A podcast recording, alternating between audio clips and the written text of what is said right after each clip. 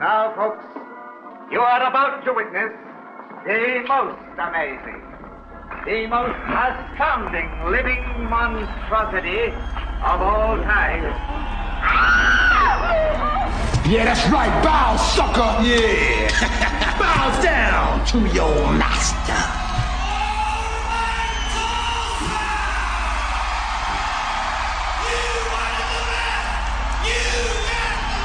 Can you dig it?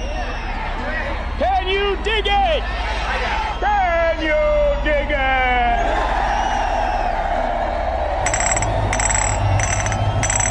Come out to play.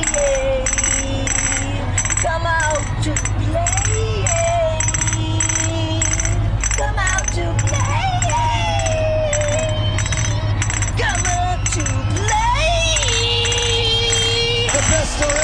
The best there was, and the best that there ever will be. The sun is rising, gotta wake up now. Don't worry, we're all here to show you how. Janowitz Halls is rock station KMOD, home of the listeners, it's a family. Don't turn that dial, just wait and see. Are you ready?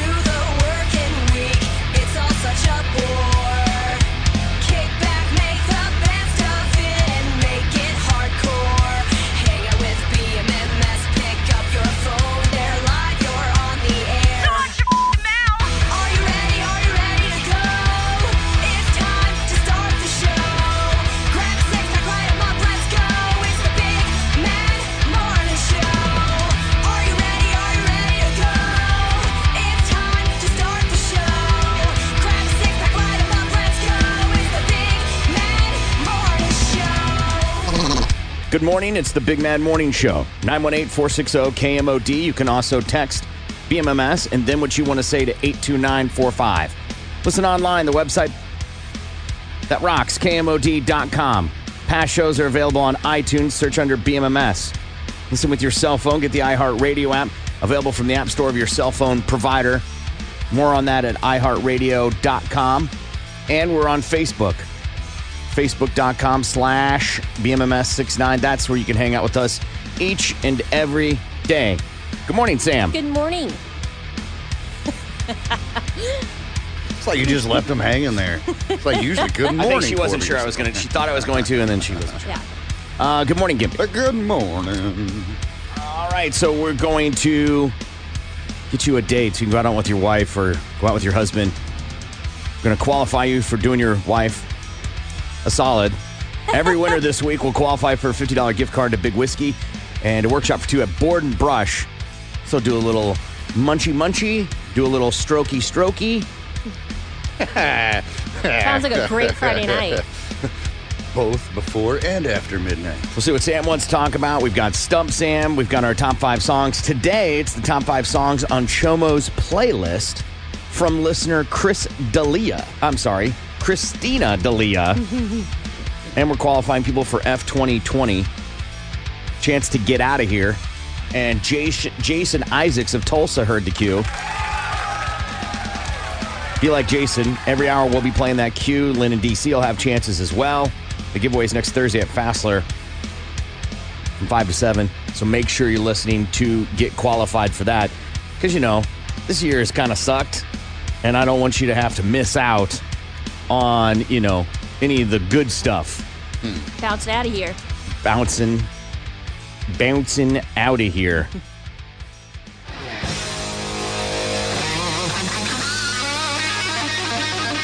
You can learn from everybody what to do and what not to do. Mostly watch people for what not to do. Probably heard yesterday Eddie Van Halen died. The guitar is a pretty basic instrument. It's a piece of wood, it's got strings on it, tuning pegs, tailpiece, pickups, blah, blah, blah. Mine's more like a Formula One race car.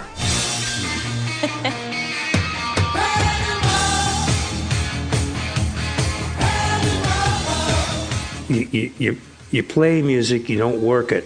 By the times it can be hard work to be able to play it.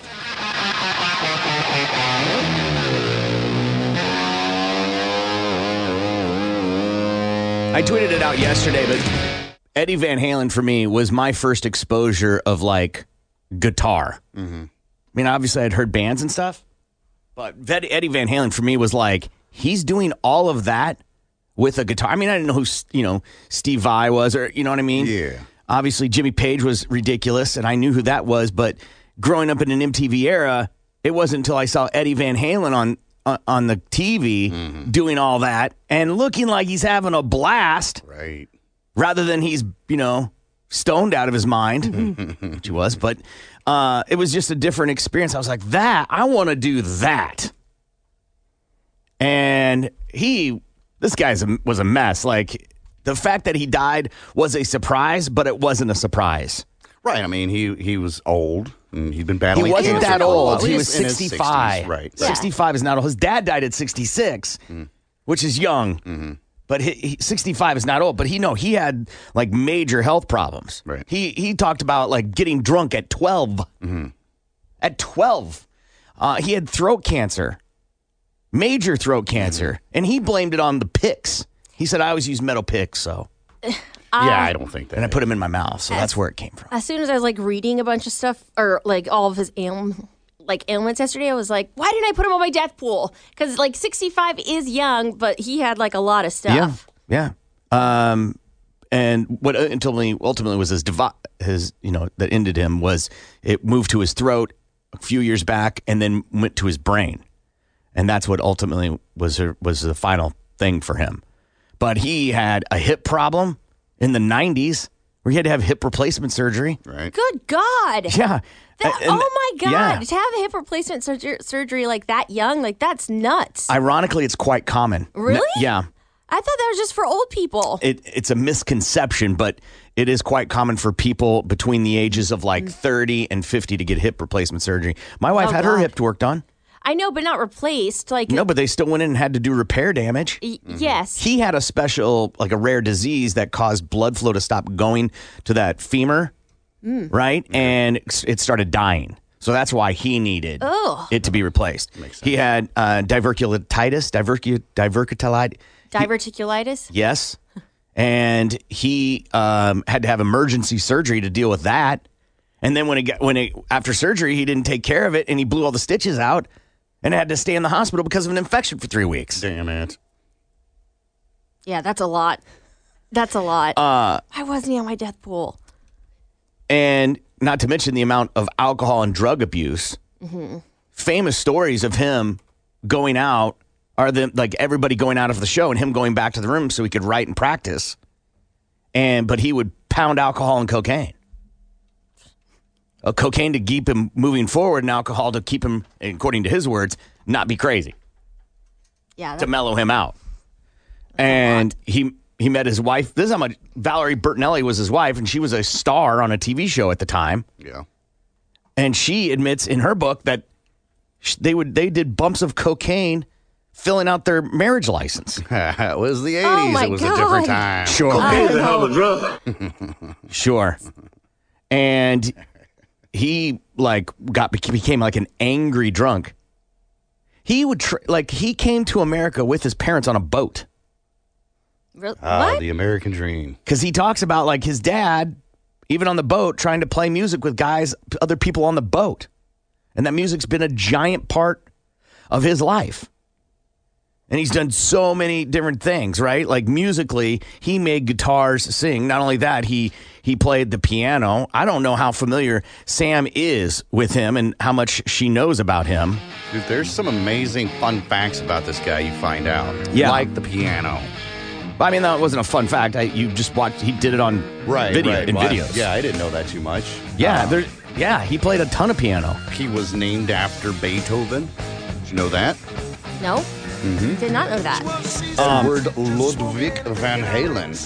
And he was like, he used a drill, Sam. For what? On a guitar to make it sing, yeah. What? Right?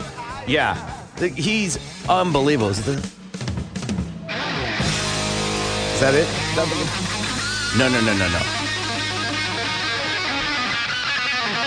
That's not it. I just wanted to hear that. Here is the... That's him playing the guitar. Yeah. It's pretty sick. Impressive. That's a good... That's a drill on his guitar. That's insane. Getting creative. Yeah. I don't want to use my fingers anymore. Might as well drill it. And by the way, there's not just two songs where that's happening, right? Like he did it on a ton of different songs and different like types. Like he didn't play it the same way all the time. That's a drill too? No, that's him playing the guitar. Oh, okay, got you. I thought you meant with a drill.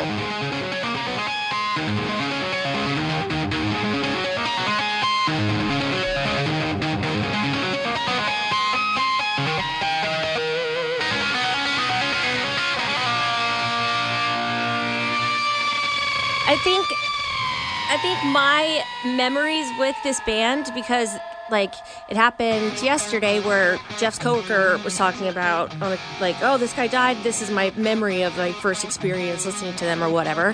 I don't really have that. I think that it would probably be literally in this radio station with either listening to it from you and Biggie or Lynn. I'm surprised your dad... Yeah, no, he hated 80s hair metal. He was not into that.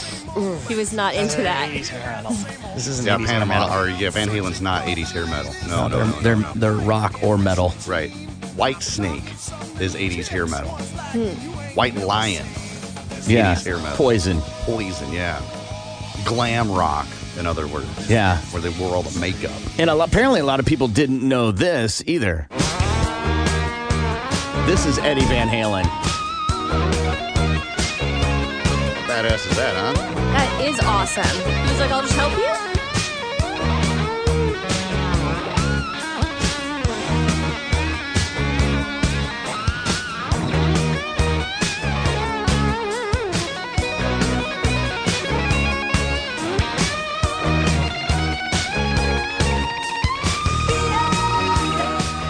He did it for free. That's cool. Because it's Michael Jackson, and he's like, I can do this on this album? Well, yes, but it also kind of played to who he was as a band member. Okay. The band didn't want him doing it, and he went, I'm going to do it. And then he just went and did it and didn't get paid for it. So he could be like, I didn't even need to get paid for it. I just did it. Yeah, which I'll circle back to. A bandmate, not a good dude. Mm-hmm. Not a good dude. One of the things that I found that, and I found this a while ago, is one of my favorite things that I ever found about him. And he's synonymous with that picking of the guitar, right? With his fingers. And this is him explaining how it came about. Before the internet, nobody could search things and whatever. But, you know, lately everybody's going, Eddie Van Halen didn't invent tapping and pull hammer-ons and pull-offs and this and that. And I never claimed that I did. But I do know how and when I figured out how to do it. And on top of that, I never really heard anybody do with it what I did, which is actual pieces of music. But I'll never forget, Alex and I used to go to every concert at the Forum in L.A., and Led Zeppelin's playing, and Jimmy Page is going like this. He's going... He's holding one hand up and doing it with his hand. He's got his hand up in the air, and I'm going.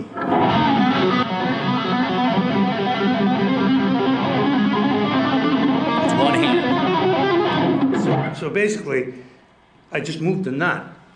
Okay, this part right here is the nut. But then, I instead of using this hand, I use this hand. So like right now, if I go like this, you can't tell which finger I'm using. This hand or that hand? You tell me, right hand or left hand? And he turns and he's showing him he's using both. I'm using both, okay? So, my point being is it's basically this finger or these two or however many you want to use is just an extension of this hand. Okay, so if I'm playing an A,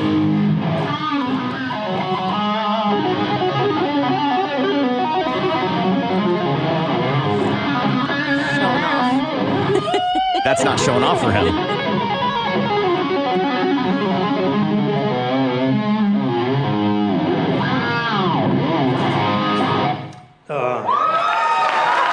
You know, figuring that out, then I started actually making little pieces, you know, like Eruption. This is an actual song.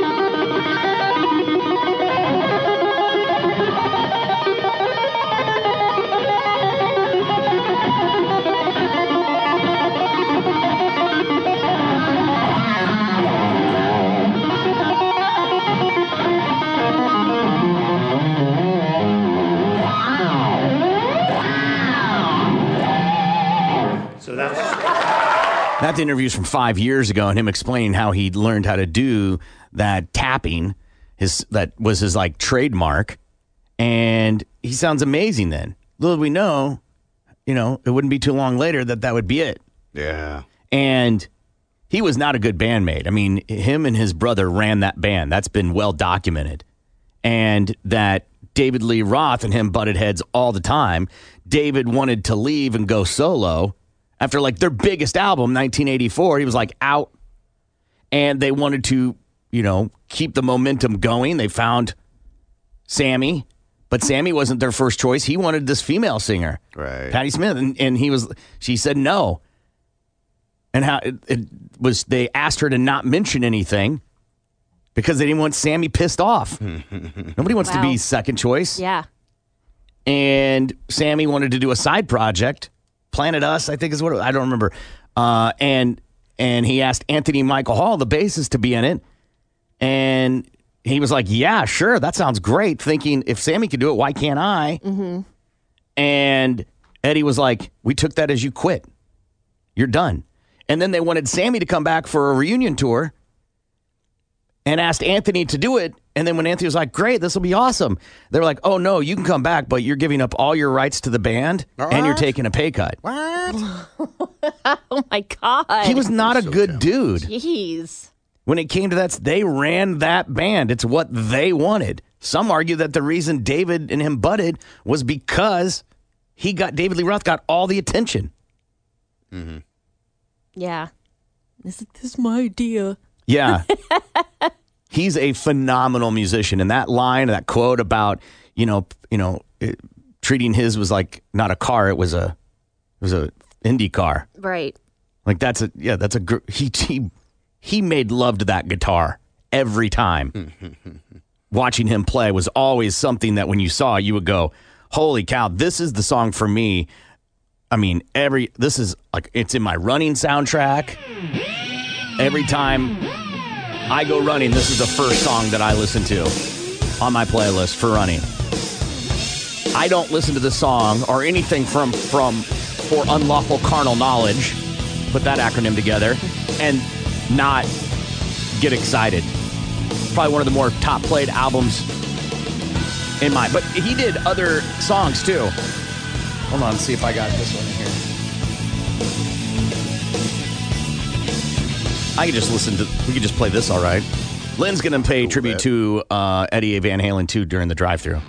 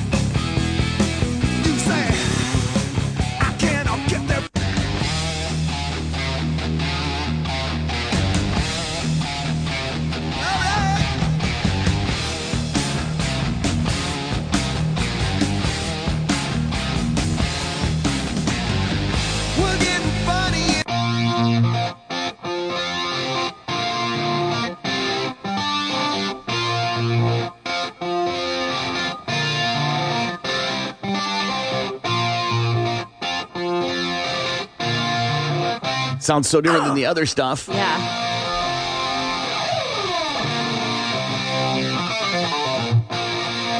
You'll think this is cool, Sam. In the end, it was his son who joined them on reunion tours. Oh. His son's name is Wolfgang, plays the bass in the band. Phenomenal bass player. Yeah. For someone who, I mean, I guess you can't say it that way. He learned under his dad, so he's phenomenal.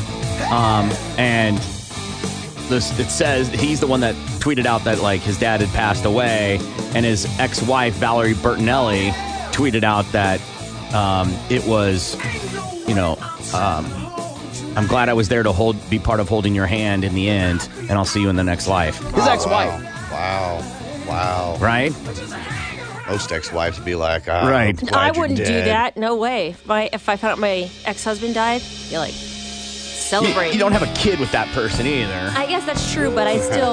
You didn't do cocaine while getting married. And that is true. Their marriage ended because he couldn't separate from that stuff.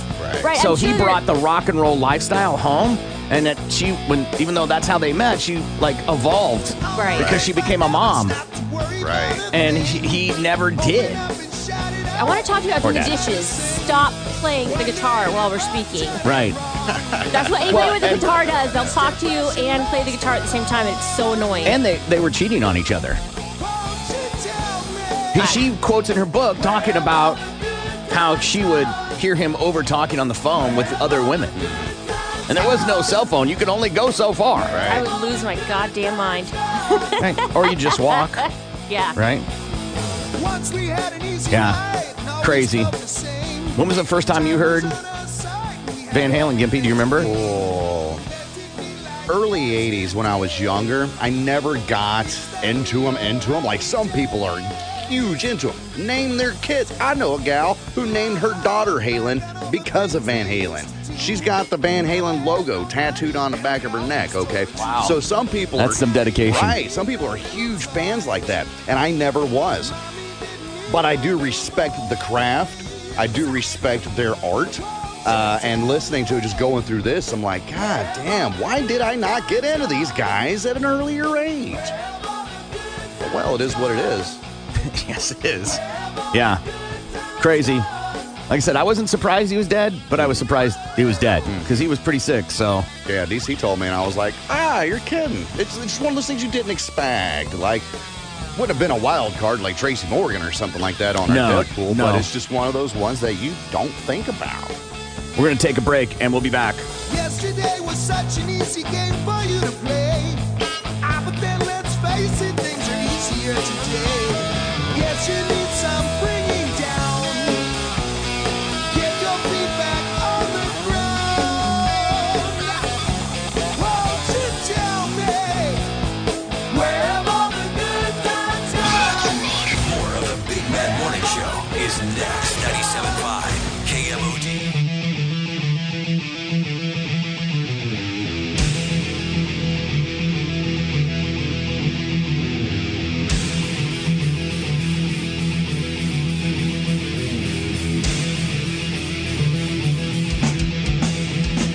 Good morning. It's the Big Man Morning Show, 918-460-KMOD. You can also text BMMS and then what you want to say to 82945. As quickies are stories you may have missed in the news, and then we post them on our Facebook page after we read them. Facebook.com/BMMS69. It's time for News Quickies, world news, local news, and news that just makes you say, what the f***? Now here's Corbin, Gimpy, and Sam to fill you in on what's going on. News Quickies from the Big Man Morning Show on 97.5 KMOD. Woman's headache caused by tapeworm larvae in her brain. So this woman from Australia, she's not named, but she was having headaches, and so she went to the doctor. And doctors believe that she got this, and it's the first... local acquired case of neurocercosis, a parasitic disease. That's you. Yeah. That occurs after one accidentally ingests Tania solum, pork tapeworm, eggs. And the WHO said humans become infected after consuming undercooked food, particularly pork, or water contained with tapeworm eggs, or through poor hygiene practices. And this woman, she had never traveled over the seas at the time that she was diagnosed, and so it was their first case like there. And she was having these headaches, and she used to get them. I mean, she's gotten headaches since she was like 18, and she'd probably get like 2 a month, and she would just take Tylenol or whatever, and it would, you know, kill the headache. But these headaches were like persistent and really bad. And so she got an MRI scan, and they thought that she had either a brain abscess or a tumor in her brain. So like, we need to operate, we need to get rid of this tumor. And so they go in there, and they found out that it was a sack of tapeworm larvae. So they removed it from her brain, stitched her up, and she's had no further medical problems. I saw this story, and there was a quote from her when she went into the doctor. Mm-hmm. And then she was like, crikey, a little bit of a willy wob up in my head noggin. Dude, because I looked at the... It wouldn't surprise me at all one bit coming from... Crikey, a little bit of a wibble wob up in my head noggin. That's a little more British on that one. I looked up the sack larvae, and they are so... gross. I don't know how, if that was in your water, I don't know how you would miss seeing that. Maybe your food if someone like put it there, but it is so gross. Yeah, but it probably wasn't like this big. No, it was. It was probably super, super tiny. Okay, maybe. I don't know. And she couldn't see it. How could she see it? She couldn't. If I was a doctor and I was expecting a tumor, and then there's like sack of larvae, like they open up her head and it's like. Yeah. That scene from Alien. It just pours out. Oklahoma jailers locked up for torture. So, down in Oklahoma City, in Oklahoma County, there are 3 jailers that are now locked up. Christian Miles, Gregory Butler, they're both 21, and their boss, Chris Hendershot. See, now what happened was, back in November... Christian and Greg would allegedly go and take these inmates that they thought were troublemakers, and they would handcuff them, take them into the attorney visitation room. They'd pull all the furniture out. They would handcuff the inmates, hands behind the back, somehow secure them to the wall, and make them stand there handcuffed for at least 2 hours at a time, okay? And across the way, they would... blast music to torture the inmates that they thought were in trouble. They picked one particular song. Oh my God! And they would go on and do this to several inmates over and over and over and over again. So it's just like having kids. Pretty much. Oh my God. So eventually... Eventually, they ended up getting reported, okay? And investigators come in, they talk. Because she has no teeth. Right. It's just your gums. So they would talk. They talked to Christian Miles, and he admitted, yes, that him and Greg worked together systematically. Play. Oh, I am. They would work systematically together on these inmates. They said that they did it to... teach them a lesson because they felt that the punishments that they had at the detention center weren't good enough, so they come up with their own way to punish these inmates and try to get them to learn their lesson, and this is how they did it. I didn't know there was a dance at the end of the song. Oh yeah. Get about through the first 30 seconds, you want to shoot yourself in the face. I make it all the way to Grandpa. I love it. So these guys are in trouble. That's why they're handcuffed. That's the actual torture, is not being able to do the dance. And they're just and they're like, I want to do it! So those guys are in trouble for actually doing the torturing and whatnots. Their boss, 50-year-old Christopher Hendershot, he's in trouble because he knew what was happening and didn't report it at all whatsoever. God, other than like... serial killers and stuff like that. I can't think of anybody that I would hate so much I want to torture with that where I could hear it. I'm sure there's a list of people out there that I could hear, but yeah. I'm sure there is. There's a couple things that are weird. One, they made them stand for hours. Yeah. That's crazy. That's torturous enough as it is. Yeah. 2, this is a county facility. Mm-hmm. These are people awaiting trial. Mm-hmm. Right, they're not guilty yet.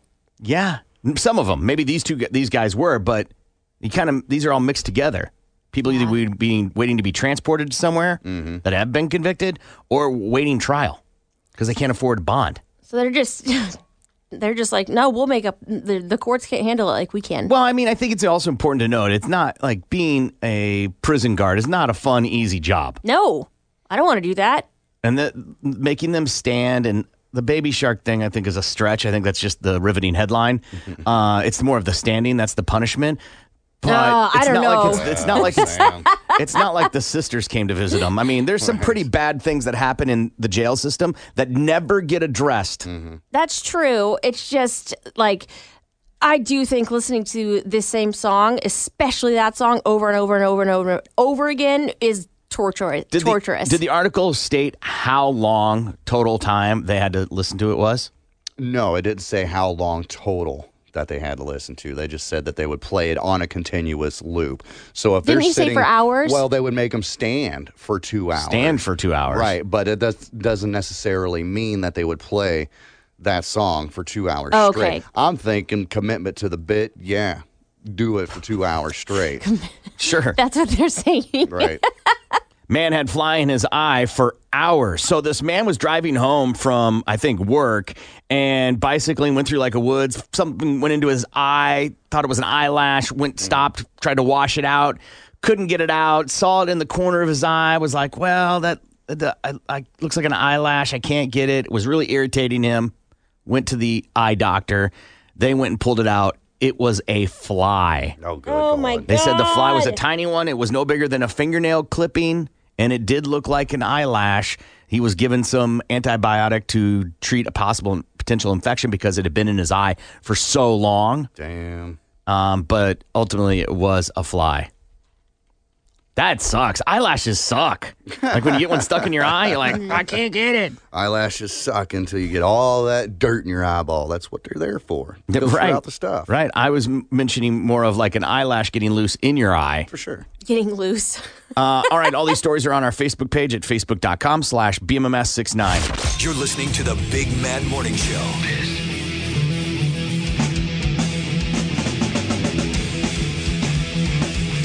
Good morning. It's the Big Mad Morning Show, 918-460-KMOD. Another chance to get qualified for F2020 coming up here very soon. Plus, we got our top 5 songs and stuff with Sam, and we'll see what Sam wants to talk about right now. Balls to the wall sports.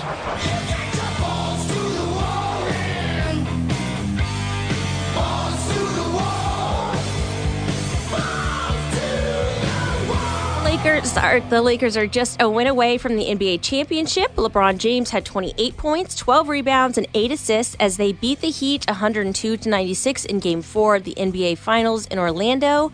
Los Angeles leads the best-of-7 series 3-1, and Game 5 is on Friday. And the threat of Hurricane Delta is affecting Saturday's SEC football game between Missouri and LSU. Multiple reports say the game is likely to be moved from Baton Rouge, Louisiana to Columbia, Missouri. An official announcement from the conference is expected today. This storm, if you haven't heard about this, it was just this little tropical storm, and they thought it was going to kind of hit Cozumel and Cancun, go over the Yucatan Peninsula, and then go curve back around and stay in that little area. And now, in like 24 hours, it increased to like a Category 4. They're saying it's going to create detrimental damage to Cozumel and Cancun. No! And then it is going to go north into Louisiana and up through part of Arkansas and Memphis and stuff like that. Category 4 is bad. Yeah. And the fact that it grew so fast, I think is amazing. That's what's amazing about hurricanes. Mm-hmm. Is they're impossible to deal with. 30,000 people they're trying to get out of Cancun in 24 hours. Well, good luck with that. Oh, my God. You got to go. Am I going to take my chance in an airport, or am I just going to go inland? Right. In Mexico. And, by the way, considered some of the more dangerous parts of Mexico is the Yucatan area. Mm-hmm. Oh, my God. I can't imagine being like, we're on vacation. We got a week me and Jeff do normally in Cancun. And then, like, a day in, they're like, there's a storm coming. You got to either stay or leave. Yeah. You can stay, but you're going to be in this giant conference room area on a cot. Yeah, you're not staying in your room. And we'll get you some chips and water, but you're not going to get your chocolate fountain or anything. Oh, my God. Yeah, and here's the other Pedro, the other part. I thought we were friends. WTF, hook it up. And that's Pedro what goes, I would say. And Pedro go, what are you talking about? Look around. Okay. Nobody's getting anything. Okay. and you don't get your money back. Oh, I guess there's not like a hurricane force deposit majeure, man. Or whatever. Act of God, like. Oh my, that really would suck. Yeah. Was it an act of God or was it HARP? Sure. And if it like tomorrow, everybody's trying to get out of that resort, that's a lot. But there's like a string of hotels, so everybody's trying to get like you have to schedule, you know, your ride. They have like 12 cars that keep going around or whatever. Yeah, but at this point, they're using giant buses and in American embassies would help Americans get out. Yeah. Oh, like I paid for a luxury. You think your anxiety's high getting on a plane for fun? Oof. Imagine what your anxiety would be trying to fly out. Right, because you have to fly out. So, oh my God, I don't know what I would do. I literally do not know what I would do because I freak out on planes that are fine. You got to pick. Think about your anxiety. You got to pick. She's getting anxiety just thinking about it. You got to pick. Anxiety wise, which one? Get on a plane to fly out. Mm-hmm. Try to fight the crowds, try to get checked in, try to get to your gate, try to go through security, try to find something to eat, try to hope your plane takes off, or rent a car and drive inland. You got to pick one for your anxiety. Which one's the least anxiety for you? Oh, my God. I guess, like... Breathe. God, I guess I would take my chances on a plane. Oh, no. Jeff would be like, suck it up. We're driving. That's what he would do. I would be playing every time. Why? Because you two would be responsible for your own safety. Mm-hmm. In an airport and a plane, they're worried about everybody's safety. So? Well, if anything happened to you, it would be the airport or the flight agency would be held responsible. I'm trying to decide how to die? No. I'm saying that you by yourself in a car, there's no security, there's nobody's looking out for your best interest. You can listen to the radio, but what are you going to know? Right. Right? As opposed to an airport, they're thinking about all the people in there, the people that can speak English, the people that speak French, they're trying to take care of everybody so that they're going to pick a point of safety that was you can't go past, and then corral everybody into a safe place. As opposed to the car, you're just going to drive around and hope you can find where you're going and understand what people are saying. Oh, my God. If you get stopped by a roadblock from the cartel. Right. Oh, right. I'm dead for sure. They're putting my head on a stick. Absolutely. Not only that. After they rape and beat you. Dude, not only that, the police. Just a stop by the police and be like, how much money do you have? For real. Lo siento. I need to make it to the border. Yeah, and they're going to go, for $100, $500 cash. American. Yeah, so are we right now. Oh yeah, that I just you can't even plan for that. So I just hope that never happens. You actually can plan for that. Yeah, no, you buy insurance. No, that a type of event. Oh, I'm not talking about money wise. I'm talking about life wise. Because I was gonna say, well, I'll just not go to Cancun during hurricane season, but I think it's always hurricane season. It's not always hurricane, but yes, I see what you're saying. Like, I don't know. I can't tell you the hurricane season months. And there is a designated hurricane season. Are we in it? Yes, of course we are. Well, These are rogue hurricanes that just pop up. This is Hurricane Sam just giving everyone anxiety to leave. Right. That's false in all sports. Hurricane Sam kind of like is like, oh, God, I'm a hurricane. Where do I go? I don't know what's happening. The sun. The land. No one can predict it. That's false in all sports. I'm Steve Sam on 97.5 KMOD.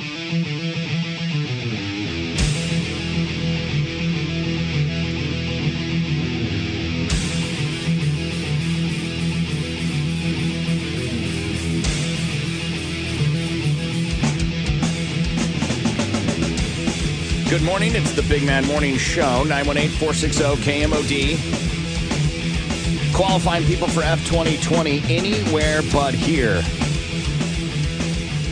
And Chris Holton of Muskogee got qualified. Times are starting to get closer and closer where you're running out of an opportunity to get qualified because we're doing the giveaway next Thursday over at Fassler. And what you need to do is listen for that cue. We play it every hour. And make sure you listen. Yeah, so there you go. Be like Chris. Let's see what Sam wants to talk about. Now it is time for Seaman Sam. Now it is time for Seaman Sam. Now it is time for Seaman Sam segment. You're so right. I should shut up. So have you guys ever had a job that turned out to be a scam? I don't know about a scam. What would a scam, what would that mean? Like, well, like it's a job where you're scamming people, or a job that isn't a job? A job that, I guess, shows a, or at first sounds one way, and it's actually something different. And like, okay, so my example for that is when I worked for, I'm not even sure what kind of company it was, but like I showed up, went to this, like, there's like 8 other people with me-ish. They started out by talking about the name of their company, which I don't even remember, and that like I would be training with somebody today. I was like, awesome. Like, I already have the job. This is great. And then I went with this girl, and we were selling like dumb things, like pet stuff and wrapping paper and just dumb things and subscriptions to that. And like you had to, we were outside, I think we were outside of Petco or something, and we just had to stop people and be like, hey, do you want to buy this stuff? Like, you look like a great person. It's kind of like what I was doing with DS Max, but instead of subscriptions, it was just random objects. Walking up to people and trying to sell them. Pretty much. You want to buy a watch? Right. Whether it be a portable Discman, because that was hot in the they were awesome. 2000s, early 2000s. Or there were knives, there were books, there were all kinds of different things that I sold. Yeah, ours was, I think, more of a, well, whatever, they told me. And they're like, oh my God, you're going to be so great at this. Like, oh, you're awesome. And the girl that was with me, she was like, you can climb the ranks really fast here. Like, when I first started, I was making. There's a high turnover. Mm-hmm. That is true. Keep in mind when someone's like, oh, you're going to move really quick, because people quit. Right. She told me like how much she started making and then how much she was making, and like she drove a nicer car. And so I was like, oh, like on the way there, I was like, this is awesome. I'm friendly. I could talk to people. Like, this will be so easy for me. And then I show up and it's just literally stopping random people. We set out a table, and like anytime an employee would walk by, we would try to like blend into the crowd, because I don't think we were supposed to be there. And yeah, I don't think we had permission to be out there. Like, now looking back, were you by the door or just set up in the middle of the parking lot? No, we were by the door, like, because she was like, great places to go are like Costco, and like naming all these big stores that had like a big walk-in, and so that you could set up out there and like hopefully employees not see you, I guess. I'm not really sure. But I didn't really get that. Like, she's like, hey, when they come out, just blend in. And I was like, yeah, they want to see if I'm working. Like, that's what I thought I was doing. But no, I think I was hiding from them looking back. Yeah. And so they promised all this stuff, and that, you know, I would be so great at it. I would climb the ranks really fast, make a lot of money. And then by the end of my first day, I think I showed up at 8, and then I left at like probably, I don't know, 5 something. By the end of my first day, I was like, yeah, this is a trick. Like, I'm not going to make it to what she's doing. And I didn't at the time, like, think of it as, like, pyramid scheme-y or whatever. I just thought that, like, oh, I don't want to really, like, talk to random people. But now looking back, I see what we were doing. Well, that's not a scam.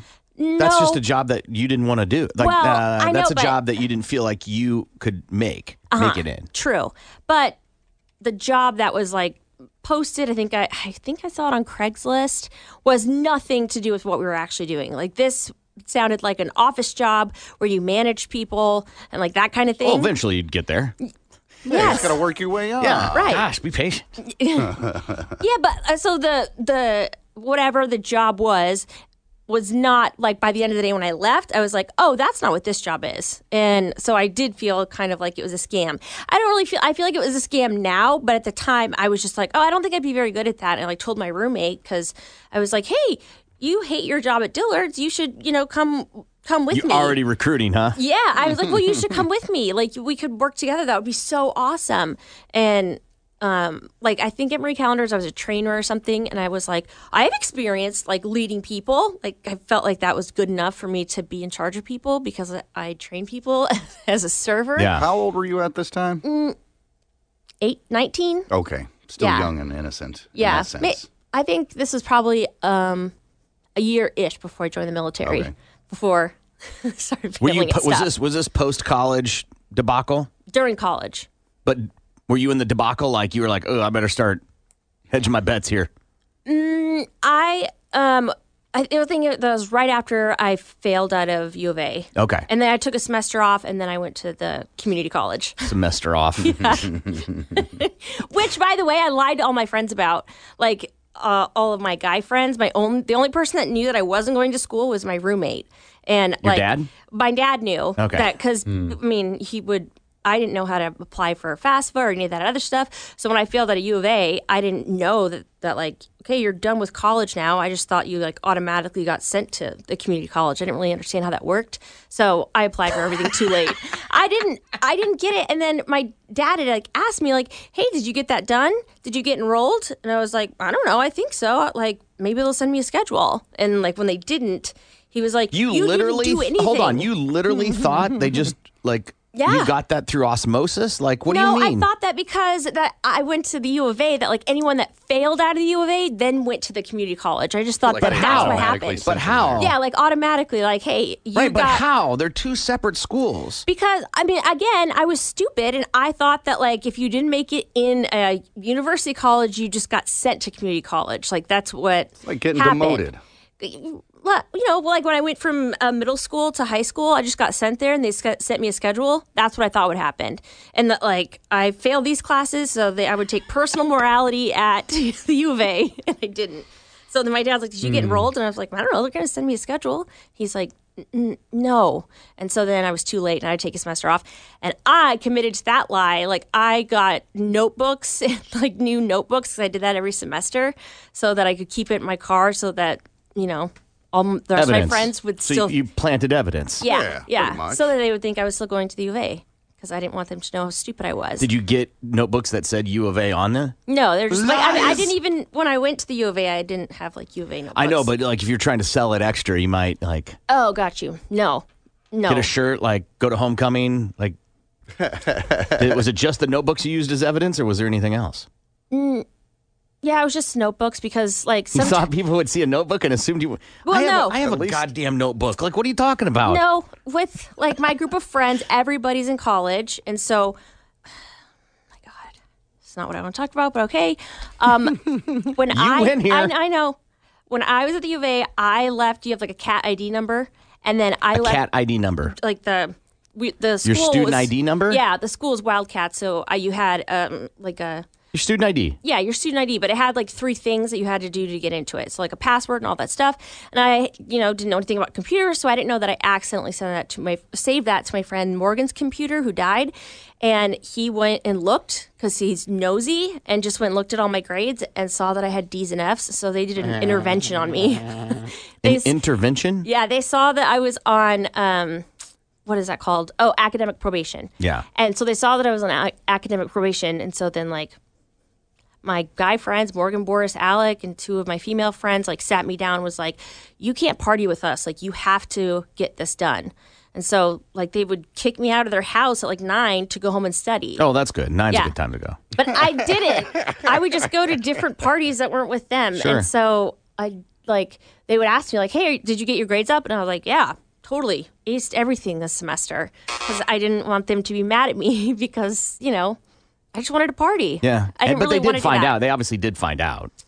I told them that I wanted to go to Pima to get my undergrad credits because it was cheaper.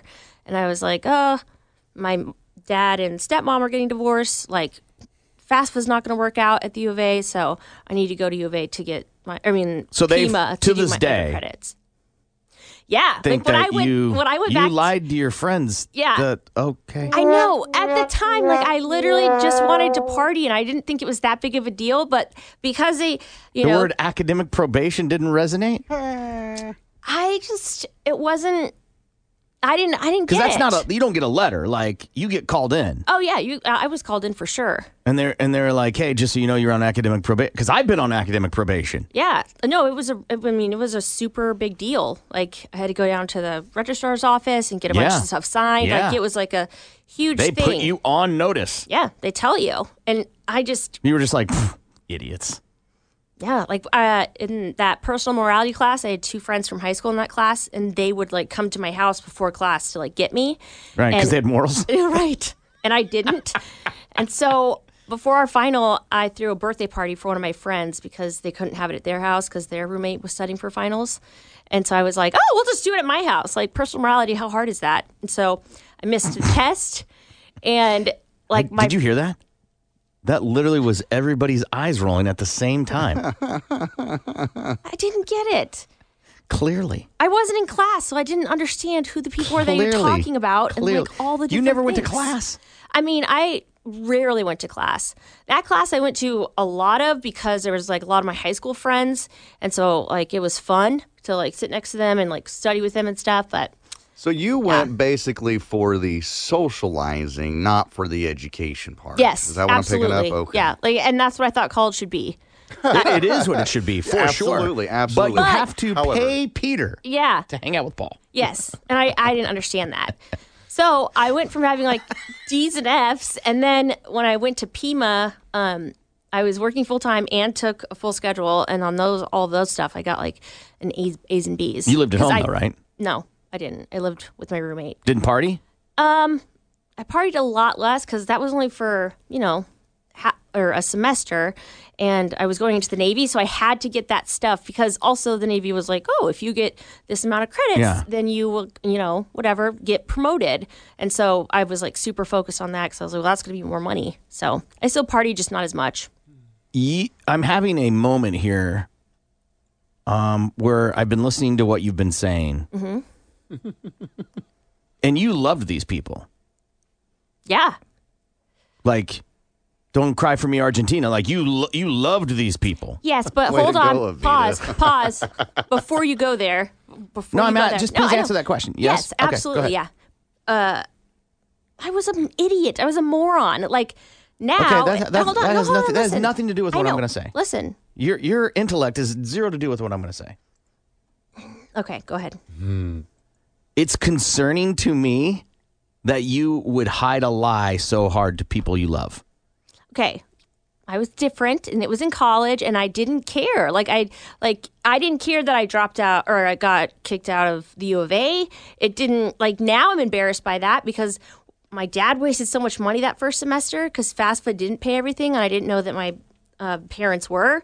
And so I felt, like, entitled to go to the state school, and, like, I did not care that I was there. Yeah. And I didn't...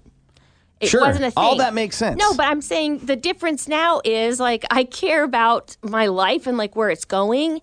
And I was just a dumb idiot in high school. By the way, we were in Arizona, and one of my friends that did that intervention on me because I was on academic probation, like, Jeff had said something about me missing or, you know, skipping a semester or something like that. And my friend was like, what? I was like, oh, my God. Because I had never told him, Now I feel bad because my friend that died thinking he helped me, and he didn't. He knows now. He knows all the secrets now. Yeah, I do feel bad about that, but... Like how bad? I mean, I just... Like, have you shed a tear about that bad? Or just no, you just like, kind of feel... Like, you Facebook feel bad. No, I feel like if it's been 10 years, so it's kind of... Numb? Not as bad. Yeah, it's not as bad as my dad or my... Doused over. Yeah, it's not as bad as my dad or my brother dying, but... Again, like at that time, those things just weren't important. Partying was important. Sure. I was like making these memories was going to be so important. I get all that. Yeah, but I'm just saying. But it's the straight up lying for so long. That's bizarre to me. Yes, I did. I didn't say anything to Alex. I was like, I don't want to go into this. Like, we're having a good time. I don't want to be like, hey, when you guys staged that intervention, it was for nothing. I didn't want to go into that. So I just was like, what? Like that kind of thing. Well, go back to your topic of like a job that's a scam. I don't, based on what you said, I don't know if that's a scam.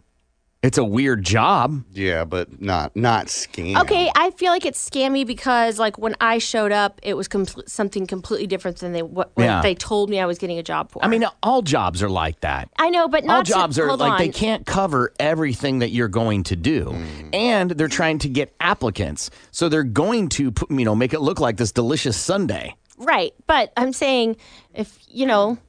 You're expecting a sundae and someone gives you a pixie stick. It's completely different. It's like, I feel like for that, it was way different than what they said. And like, I remember all of like that stuff for that day, like lunch. And cause the girl was like, oh, let's go get lunch. And she's like, oh, I got this. Like, do you got to pack up the table and all the stuff? Yeah. And then come back. Cause we had, you know, a 45-minute break or whatever. They took that lunch out of my check.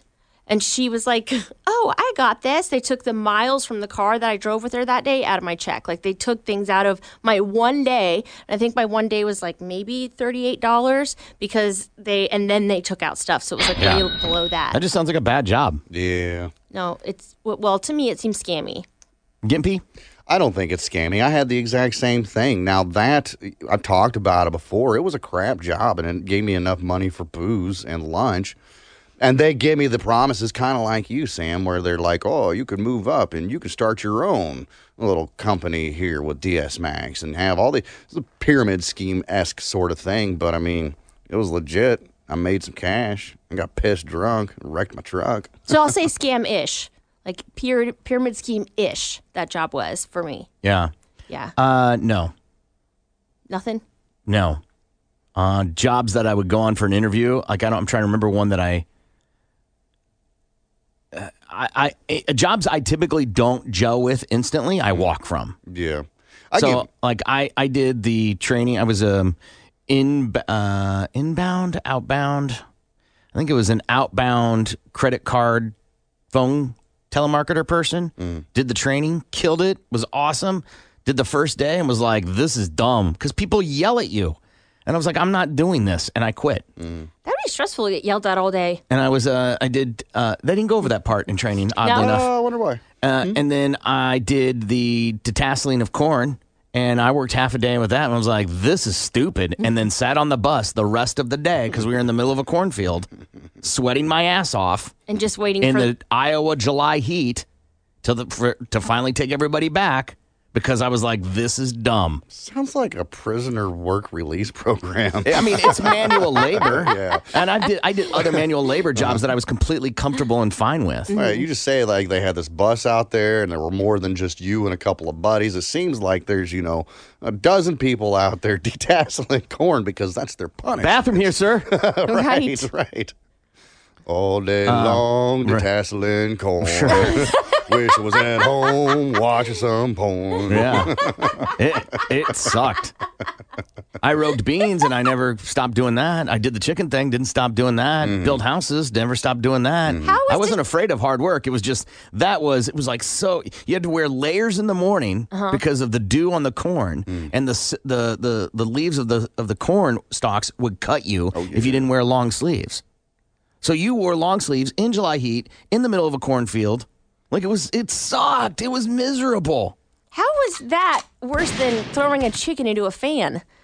Because you don't talk to anybody in the cornfield. Oh, and there, like, you had people around. Yeah, you're working around people the whole time. Okay, I can see how that's better. But I like corn more than I like chickens. You're not eating either one of them. I know. I'm just saying I'm being around them. I'd rather be around corn than chickens. Maybe you're right. I don't know. But I don't feel like any of them were scam. I don't feel like they were scams. I did the guy that wanted me to be a part of the tow truck, the repo thing, and I've told this story where I was waiting to get my first real job out of college, and and somebody I worked with was like, "Hey, I have a buddy. He repos cars." Talked to him on the phone. He was like, "Yeah, let me come by. We'll talk." Came to my house and went through. I've told this story. It goes through the whole thing of like, you got to stand at attention at the first of the night in your underwear, and I was like, "What? Huh?"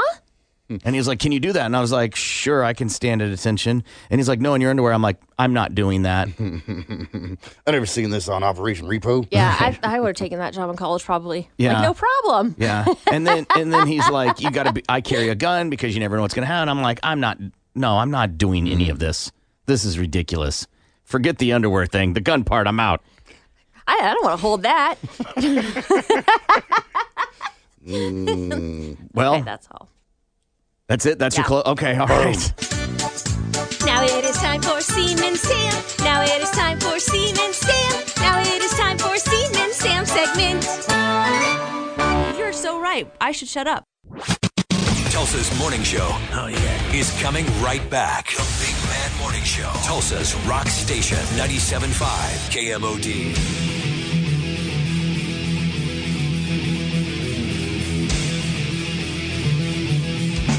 Good morning. It's the Big Man Morning Show, 918-460-KMOD. Let's play a game and give away qualifying for Do Your Wife a Solid.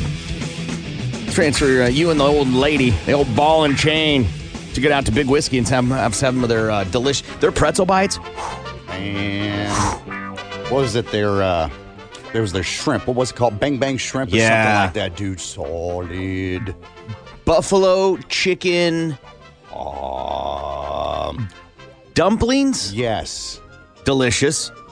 Their pretzels, Sam, they take them and dip them in this butter thing. Nice. I swear they put them in there and then squeeze them and then let go of them so it absorbs all the butter. Awesome. They're so good. Anyway, you get that and then for two, Board and Brush. We'll pick a winner on Friday, but you got to get qualified. So we're going to play Pick the Flick. Current record is... Well, I am in the lead with 13. Sammy has 12. You have 10. Last week's winner. That would be me. So Corbin and Sam at 918-460-KMOD. 918-460-KMOD. Call up, decide who you want to read clues. Good morning. You're on the air. What is your name? Steve. Steve, how are you, sir? Good. How are you? Good, Steve. Who do you want to read clues for Pick the Flick? Corbin or Sam? Corbin. Steve, 60 seconds on the clock. Timer starts after the first clue. Are you ready, sir? Let's get it. This is a sequel for a movie with Will Smith where he plays a police officer. Bad Boys. Yes, this is the sequel, and this would Oh, Bad Boys 2. Yes, it does have a title, though. When you tell somebody we're going to be together for a long time, you're going to say you're going to be together. Bad Boys for Life? Yes. Excellent. Double pointer. This is a cult classic movie about, what's his name? The actor. Pass. Freddy Krueger. Nightmare on Elm Street. Yes. This is a Mike Judge movie with the red stapler, and they work in a building where... The Office. Office Space. There we go. This is a Quentin Tarantino movie about slavery. Leonardo DiCaprio's in it. Django Unchained. Yes. This is a movie about a candy facility. Time. 4 is what we got, man. So, might be good enough. Hang on the line, okay? All right. Good job. Good morning. You're on the air. What is your name? Christy. Christy, turn your radio down for me, Christy. You and Sam. 4 is the number you need to beat. Are you ready? Yes, I'm ready. Why do we have 9,000 cards to hold? You never know, man. Yeah. All right, here we go. All of them. Okay, this is a movie where Johnny Depp is a vampire, and he comes back later from sleeping for a long time because he's trying to find this woman. Oh, my gosh. I have no idea. Pass. Okay. Okay. This is another Johnny Depp movie where he is on a boat. And Pirates of the Caribbean. Yes. Okay. This has Blake Lively in it and American Garcia. And anyways, they have jeans that they give to each other. Sisterhood of the Traveling Pants. Yes. This is where that guy blows up telepathically. The DJ, whatever that guy's name is, DJ Qual, blows up something at the end of the movie. And if you come to a job and you're the last one there, you're known as the... You are the... late one? No, you are brand... I have no idea. Okay. Oh my God. If you get a new... I said it. Okay, pass. Okay. Okay, this is Facebook. Time. You ran out of time. I'm so sorry. That was so much harder than I thought it would be. Yeah, when you're under pressure... It's quite difficult. Thank you so much for playing, Chrissy. You have a good day, okay? You too. Thanks. Bye. Steven, congratulations, man. You're going to get qualified for Do Your Wife a Solid. It's a chance to go out on a date, $50 gift card, and a workshop for two at Board and Brush, man. Hang on the line so Gimpy can get your info. All right, man. Thanks. Good job. That went out of style 10 years ago. You fumbled a couple things. Yeah, I'm sure. Go ahead. I think this is a movie about zombies. Let me see the card, Sam. It is... Okay, yeah. An apocalyptic movie about zombies, and I would say the opposite of good is I'm as nervous as my cattle, Dirty Curtis. Good versus Bruce Campbell is the name I was trying to remember as the actor. Bruce Campbell. Evil Dead. Evil Dead is the name of it. And then this one, you just ran out of time, and this is the guy that gets the golden ticket, and he's got a really crappy grandfather that goes with him. And yeah, Charlie the Chocolate Factory. The one you passed on, you forgot to say Double Pointer, and I have no idea what the movie this is. Yeah, she was on the right path. She gave really good clues for that one. It's actually a movie from an old-ass TV show. It was originally in, like, black and white, the 50s, and they remade it in the mid-90s, and then they did this movie about it. It's about vampires. The one that Sam said the word new in it has DJ Qualls, and he is transferred to a school, and he has to try and fit in, and he learns from an ex-convict how to be tough with a psycho.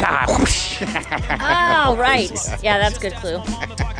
And then this Double Pointer is a cult classic comic book movie about a man that is like a superhero almost that comes out of nuclear waste. Okay. The Toxic Avenger. Word. So I got my victory, the record now. Well, it keeps me at 13, keeps Sammy at 12, but moves you to 11. All right, we're going to take a break, and we'll be back. I'm awesome. No, you're not, dude. Don't lie. I'm awesome. I'm driving around in my mom's show returns next. 97.5 KMOD.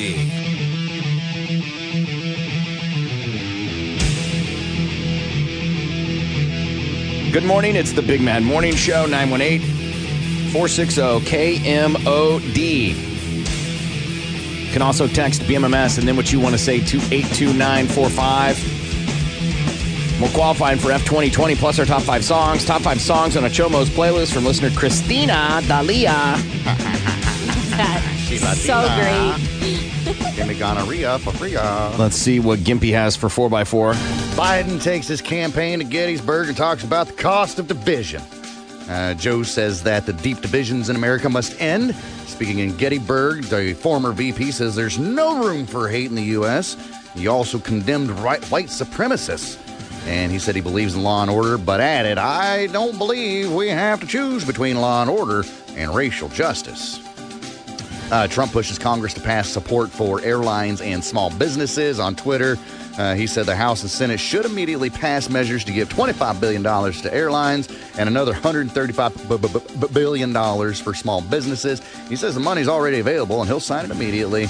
Earlier yesterday, he called off the talks with the Dems on in Congress over until after the November election. So we'll see what happens there.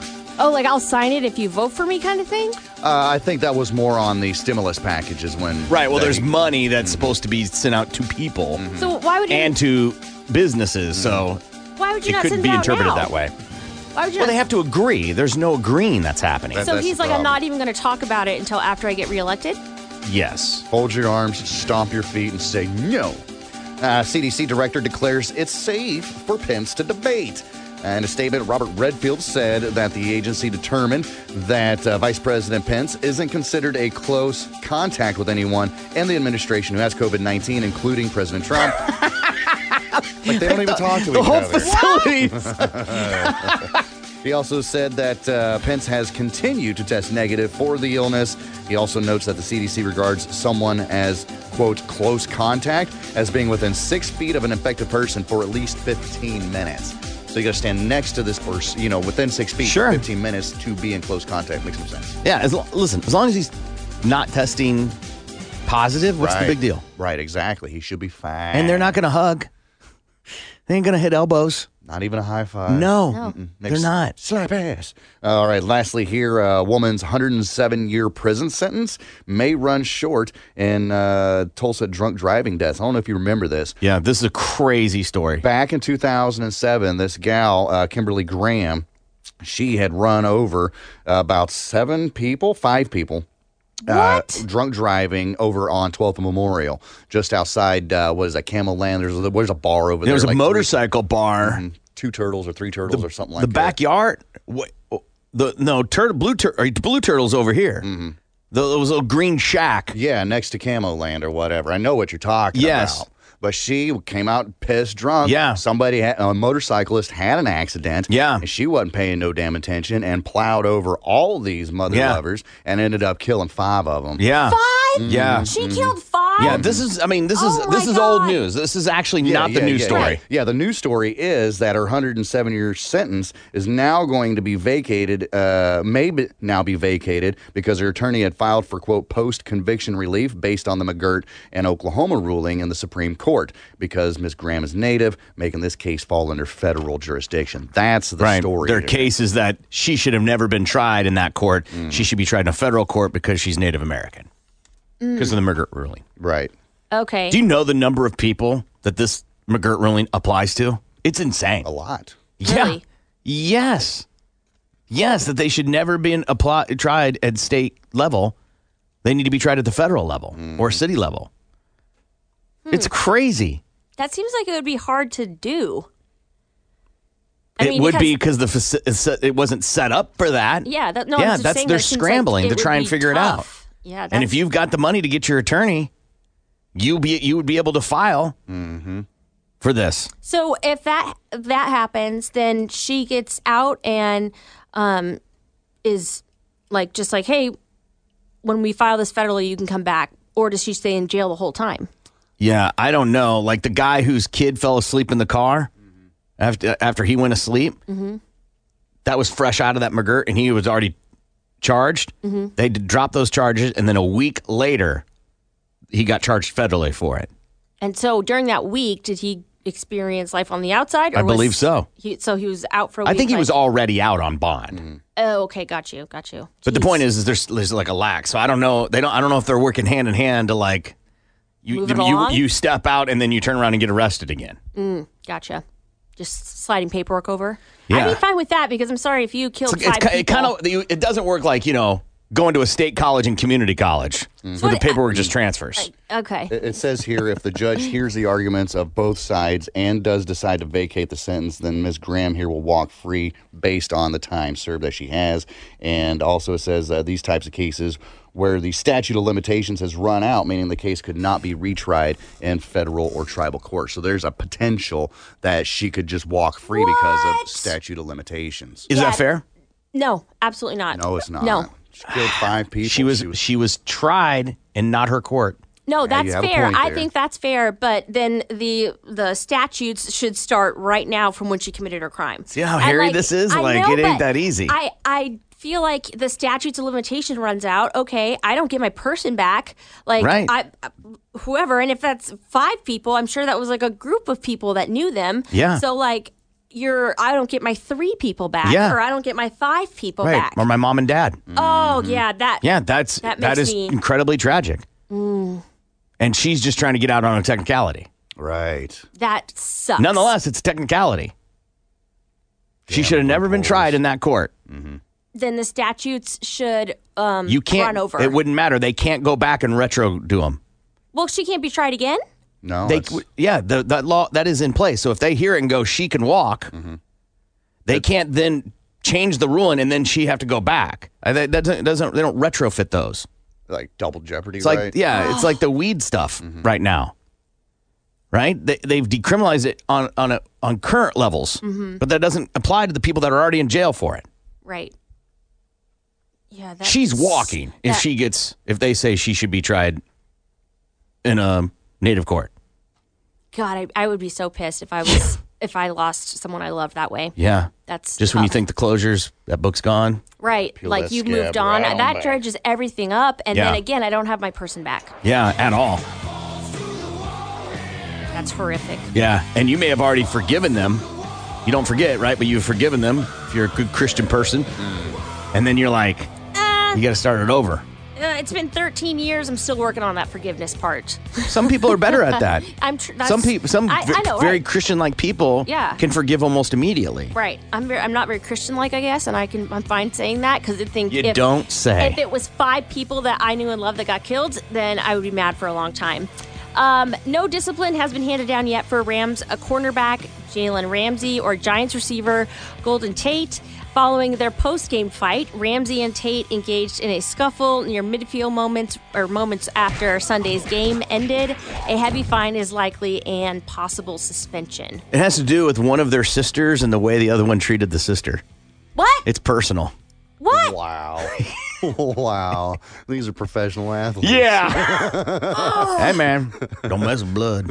What'd you say about my sister? Yeah. No, it's the way he dated her or left her or something like that. Yeah. Oh, God. That's real personal. Like, they waited. Too. He waited till the game was over. Right. We're not going to let this interrupt our game. No. Right. I'm a professional. I'll just wait till the time clock runs out, and then I'm getting that ass. That's Balls to Wall Sports. I'm Stephen Sam on 97.5 KMOD.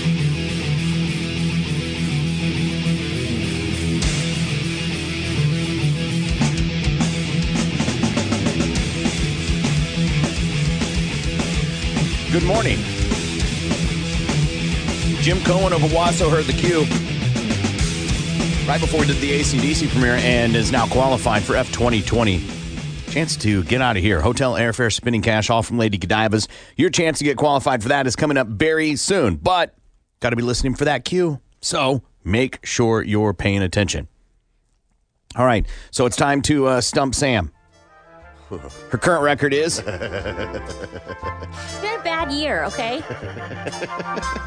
She's got 10 wins. Nice. Compared to her 22 losses. Okay. She's going to step out of the room so we can talk about her clues that we're going to give her. Real person, character, event is the qualifications that these things need to fall under. And her first one from me is a person. I think just by the first clue, most people should get it. Okay. I like that. And I think there's a good chance she knows it, but I'm trying really hard to not give it away. Right. I'm trying to fly under the radar a little bit. So we'll see, but I'm giving it a 50-50 on this. Okay. Gimpy? Mine's an event, and my last clue is the dead giveaway.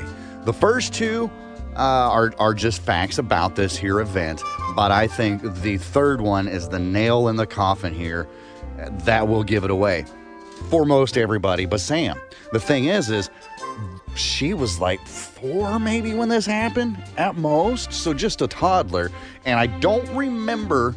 Things have changed since I was in school, but I don't think they talked about this event too awful much in history class. Okay, so I'm gonna go ahead and put her down as a big fat no. Last clue for me is the giveaway. Yes, what I figured. My last one is a character, and I think the first name I'll say should give it away. Mm-hmm. It's literally like the most famous thing this person's known for. I got a feeling it's going to be one of those I know but don't know it sort of things. Yeah, but I'm going to go with no on this one. She's going to come back in, and we're going to give clues for a real person, character, or event. She'll tell us which one she has the most confidence in and which one she has the least confidence in. Sam, are you ready? Yes. Your first one is a person, and the clues are Machiavelli, All Eyes on Me, and appeared in Poetic Justice. Machiavelli, All Eyes on Me, and appeared in Poetic Justice. Okay, Gimpy? Sammy, mine's an event, okay? Mm-hmm. And my clues go as such. Lasted for just over a month. Only cost the U.S. 23 lives. And Manuel Noriega. So this event lasted for just over a month. Only cost the U.S. 23 lives. And Manuel Noriega.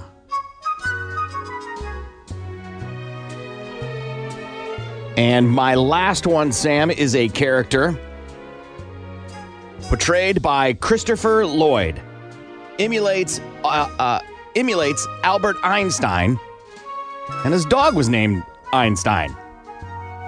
Portrayed by Christopher Lloyd, emulates Albert Einstein, and the dog was named Einstein. Sam, which one do you have the most confidence in? Which one do you have the least confidence in? Oh, my God. No, I don't think that's... We're not to the guessing part yet. Well, hold on. I'm just... Because, like, your last one, I'm trying to dig in my brain is the problem right now. Because the thing that came up is not what I know it is. Okay. Which one do you have the most confidence in? Which one do you have the least confidence in? The most confidence in Corbin's last one and the... least confidence in Gimpy's. Okay. Least confidence in Gimpy's, most confidence in my last one. His was for an event, lasted for just over a month, only cost the U.S. 23 lives only, and Manuel Noriega. Manuel Noriega.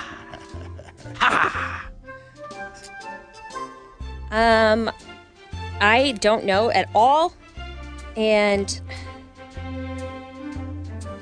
Like, I'm going to say the event is,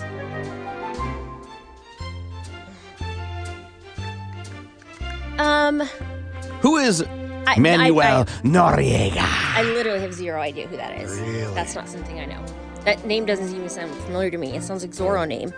So, it sounds like a what name? A Zorro name. A Zorro name. Yeah, like, that, you know, the guy that cuts the Z in people's shirt? The Spanish cowboy. Yeah, that's Zorro, what the Gable. Yeah. That's what it was. That's what he was. He was a very happy Gable. He was a very happy blade guy. Look what I can do with my sword. Ha, ha, ha, ha. Yes. Hey, hey, hey. Don't look in my face. I'm just going to say the Cuban Missile Crisis. The Cuban Missile Crisis, Sammy, is a horrible guess. It is a really horrible guess, actually. I don't know at all. It's Manuel, isn't it? Racist. Yes, it is. And, like, I don't know how long the Cuban Missile Crisis lasts. So, and then I don't know how many lives were, you know, because of the Cuban Missile Crisis. No one died. Who was the main agitator in the Cuban Missile Crisis? Cuba? No. Something Hinckley. Hinckley? Yeah. Huh? Right? Wasn't he connected to it? You're telling us. Wasn't he connected to it? Hinckley. Yeah, I don't... Listen, I've got enough to worry about. Stop asking me other stuff. I'm just trying to figure out how you got to this answer. Because Manuel Noriega sounds like a Spanish name. I know. Hold on, I'm telling you. I'm trying to help you. Yeah. It sounds like a Spanish name. Again, I don't know how long that Cuban Missile Crisis lasts, so a month could be right. And 33 lives, like I know people died during it, but I'm not sure how many. So Gimpy made it sound like that was a small number for what happened, so that's why I'm guessing that. One's too many. Mm-hmm. Russia would be the main agitator in the Cuban Missile Crisis, and Noriega is not Russian. Maybe, but it could be Cuban. I'm just trying to help you. Yeah, but I'm saying that name could be Cuban. And it could be Cuban, sure, but it's called the Cuban Missile Crisis. So how is that so crazy that I hear a name that sounds because the education system should have let you know that it was about Russia putting nuclear weapons in Cuba.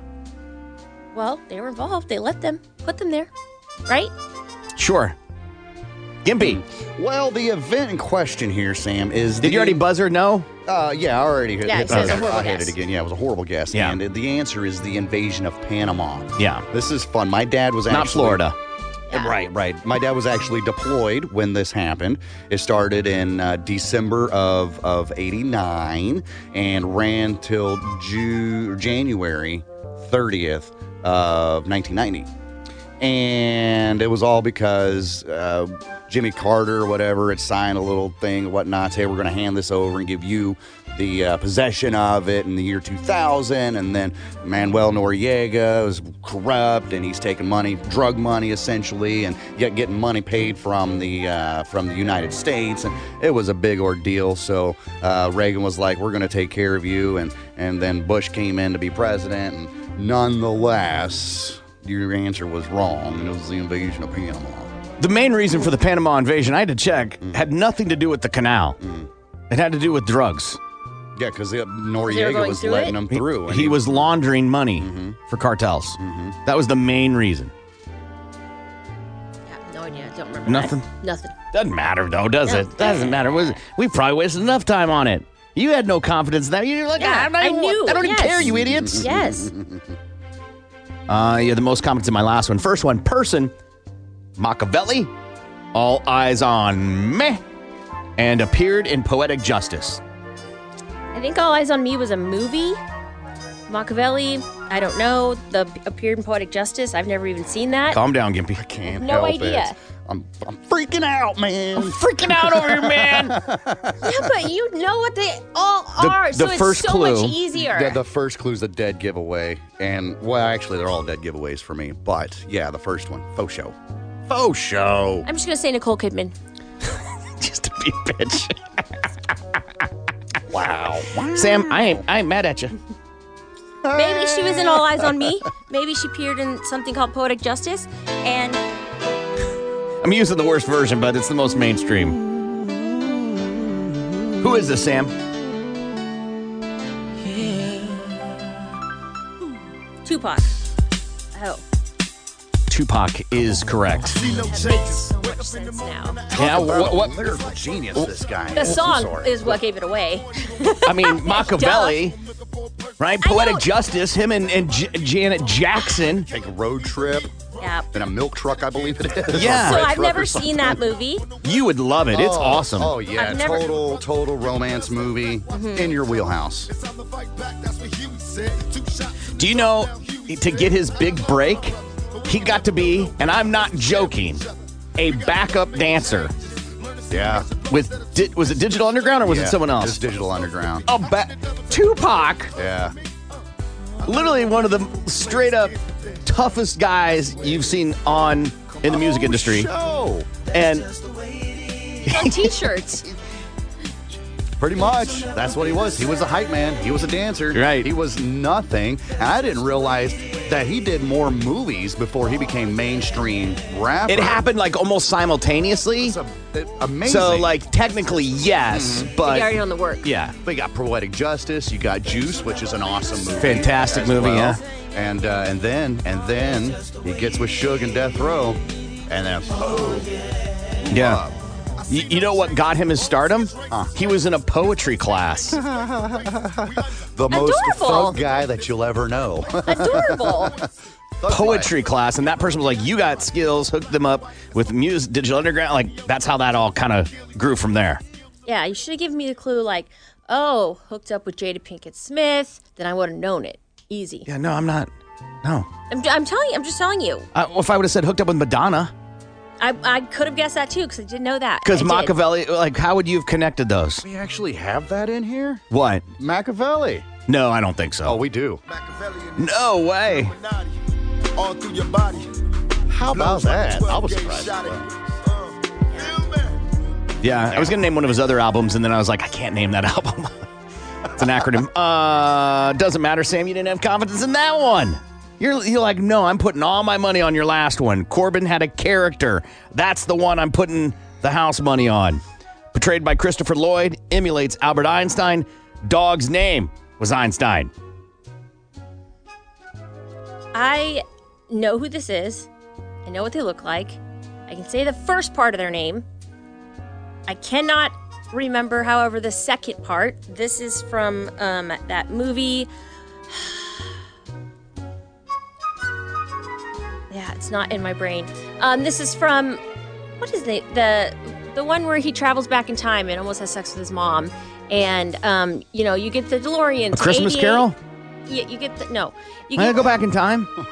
You get. I think Scrooge tried to have sex with his mom. You get in the DeLorean at 88 miles per hour and then you travel through time. And, like, I wrote down Doc McStuffins because that's, like, the only thing that was coming out of my brain at the time. Doc McStuffins. Yes, Doc I did. McStuffins. That's what I wrote down. The doctor that takes care of broken toys? Yeah. On Disney? I'm just telling you what I wrote down. Wow. I know there's the word Doc in there, and I just can't. I can't. I'm like, sure it's not, like, Calvin? No, it's Doc. Like Calvin Klein? No. It's...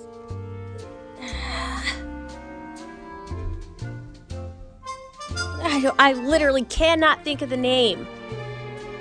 I'm going to say Doc McFly. Doc McFly. Yeah, which I combine what I know about that movie. Just going to combine Marty and Doc's name. That is awesome. It's not Doc McFly. Am I in the same movie? Is it the You're character? In the right movie. Okay. But you've named Marty McFly, who is Michael J. Fox's character. Yeah. And Doc McStuffin's not in it, but Doc Brown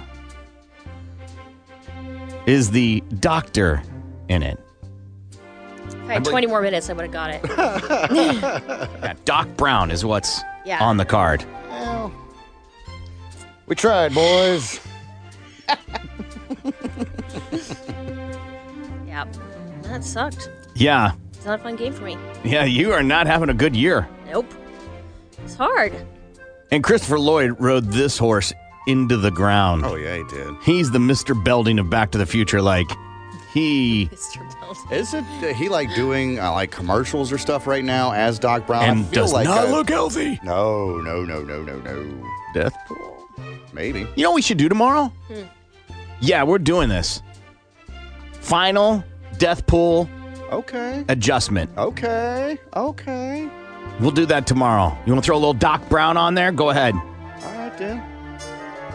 Look at that. I see the wheels turning on both of you guys. For real, man, because we were talking, I was like last week or the week before about somebody getting close to death, and I was like, can I change it? And you're like, no. Well you can't at that moment, but you can, Yeah, but now I can't remember who it was. That's the problem. Well, Sam, I'm sorry. You didn't get it right. Sam's record now. Well, she now has 23 losses to her 10 wins. We'll take a break and we'll be back. Tulsa's Morning Show is coming right back. The Big Mad Morning Show. Tulsa's Rock Station. 97.5 KMOD.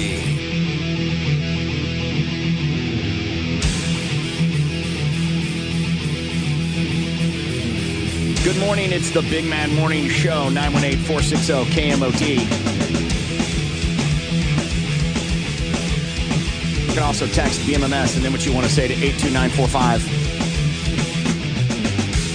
Yesterday, I informed Sam, maybe it was 2 days ago, this guy who was riding the skateboard and he's drinking cranberry juice to Fleetwood Mac. Mm-hmm. So great. What? It's a thing. What do you mean? That is a TikTok thing now where, like, people are doing that. Oh, yeah, because it's gotten so much traction. Right. Mick Fleetwood himself made a video. Dude, there's a ton of them. There's one with they look like some guys in the Army, and they're sitting on the edge of a helicopter and drinking cranberry juice, doing the same. Like, there's a couple. There's one with a pumpkin, and he dumps pumpkin spice. Yeah. There's a ton of them. Yeah.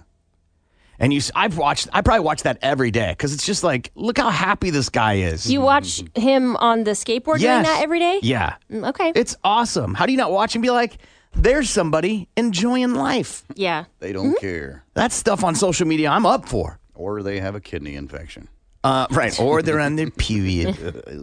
And so they've interviewed him. And it comes out. Well, okay. So Ocean Spray gives him a ton of cranberry juice, of course. Yeah.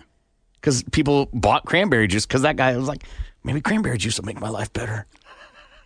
And with vodka, maybe. Yeah. Then the story comes out of why he was skateboarding. Mm. And it's because his car broke down that morning and he had to get to work. Wow. So he's people super started happy for... a go. Let me circle back to that. Mm. So people started a GoFundMe because this got so much attention and to help him get a new car. And Ocean Spray bought him a new truck. Get the hell out of here.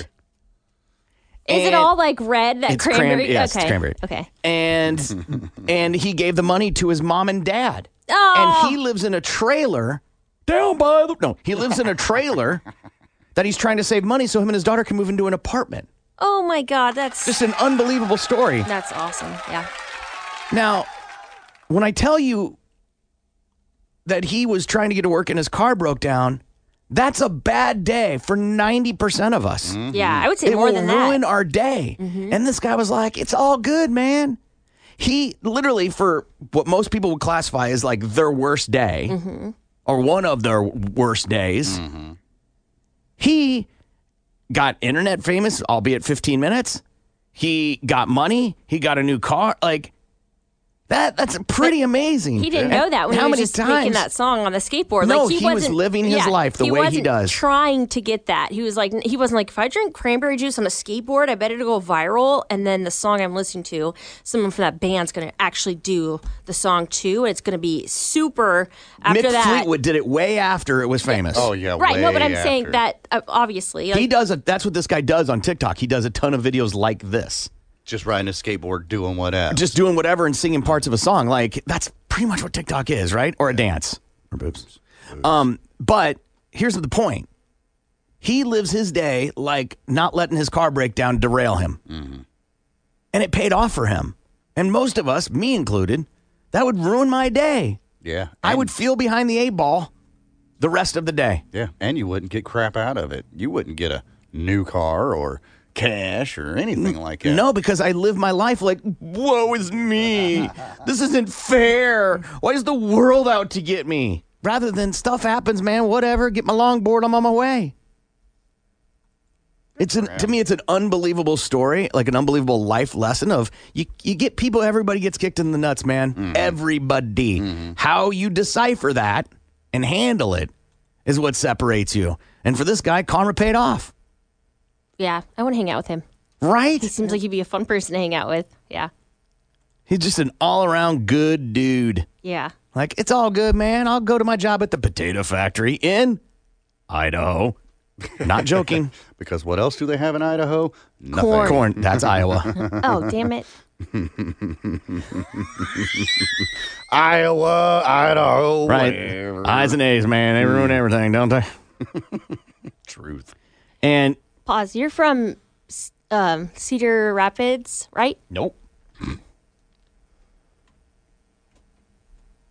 This isn't Stump Sam. Never mind. Continue. You're from Tucson, just so you know. Yeah. Just saying I pay attention. But so he's on his... What? Is it Des Moines? I don't know where that is, but no. Gimpy, do you know? Yes, I know exactly where he's from. But I ain't going to say it. Sorry, continue. Don't let it ruin your day. It ain't. Guess what? It's not me. Guess what? It's not a newsflash that Sam doesn't pay attention to me.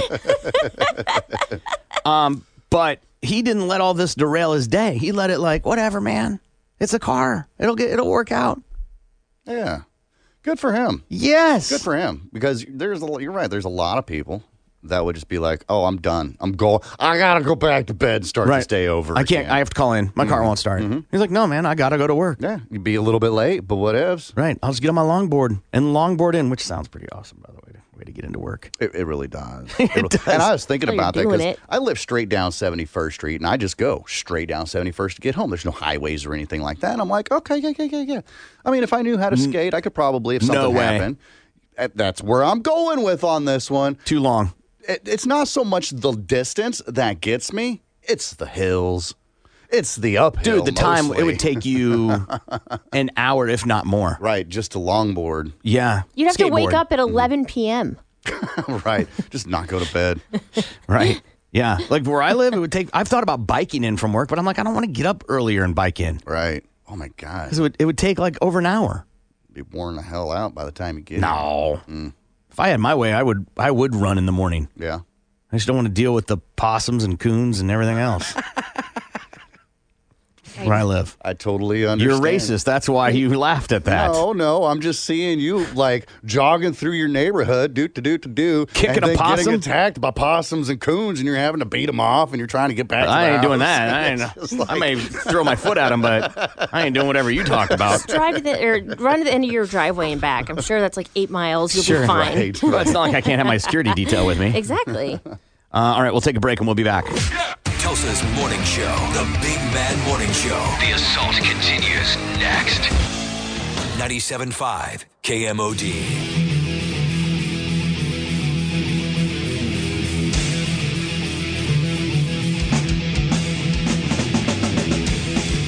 Good morning. It's the Big Mad Morning Show, 918-460-KMOD. You can also text BMMS. And then what you want to say to 82945. This is I don't know how this guy stays in the news, but Somehow he does, and Piers Morgan is in the news cycle again because he is claiming to be married to Paris Hilton. Does what? Paris know that? Apparently these two were on a show where they had an Elvis Presley lookalike, a Frank Sinatra lookalike, and a Marilyn Monroe lookalike. And she wore a gown, brought her dog. He said he got to kiss the bride and exchange the rings and do all that.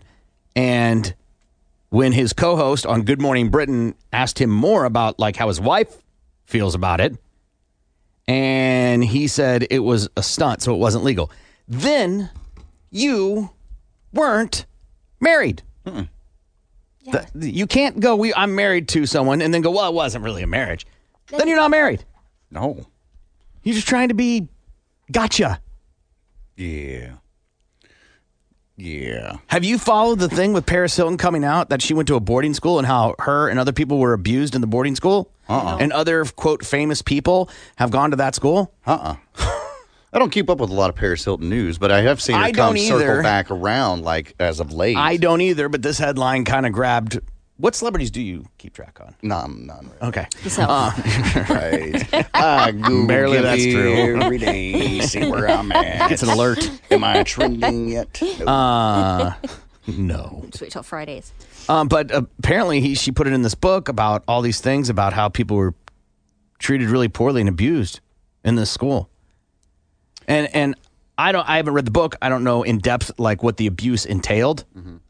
But if that plans out to be true, then that shows that, abuse doesn't know any amount of money. It doesn't know who these people are. It doesn't care. Because Paris Hilton, they're the Hiltons, so she grew up super rich. I don't understand the idea of I'm going to send my kid to school somewhere else. Yeah, that's weird. And in certain European cultures, that's very common. Mm-hmm. Early England, it was quite common, it's time for you to be a man, go to South Africa. And go to school? Yeah. By yourself? Yeah. Because they owned some of the colonies down there. So it wasn't go there. Seems scary as a young child to be forced on your own. Even now. But that was part of it. It was fly little birdie. You got to learn somehow. Yeah. And even now, I was watching this show where this family was building a resort in the Caribbean somewhere, and they sent their kid to a boarding school in Florida while they were there because there's no formal education system on the island. Mm-hmm. And so they sent, and I'm like, I cannot, the idea, I'm going to have to be away from my kid when they turn 18 and go to college. Mm-hmm. I'm not, why would I hurry that up? Right. At all. And you go, oh, I want the best education system possible for them. Is it really, okay. Is it really the best education? I mean, I feel you can get the same education in a public school or whatever as you can. Or a super expensive private school that's in your town. Right, as opposed to shipping them out. Mm-hmm, mm-hmm. So I know they're not doing slutty things. I think that's what it is. It's do you ship them away so you don't have to deal with them? The one where the people were on the island, there was no formal education system for their oldest child. I can wrap my brain around that. That does make sense. But you would...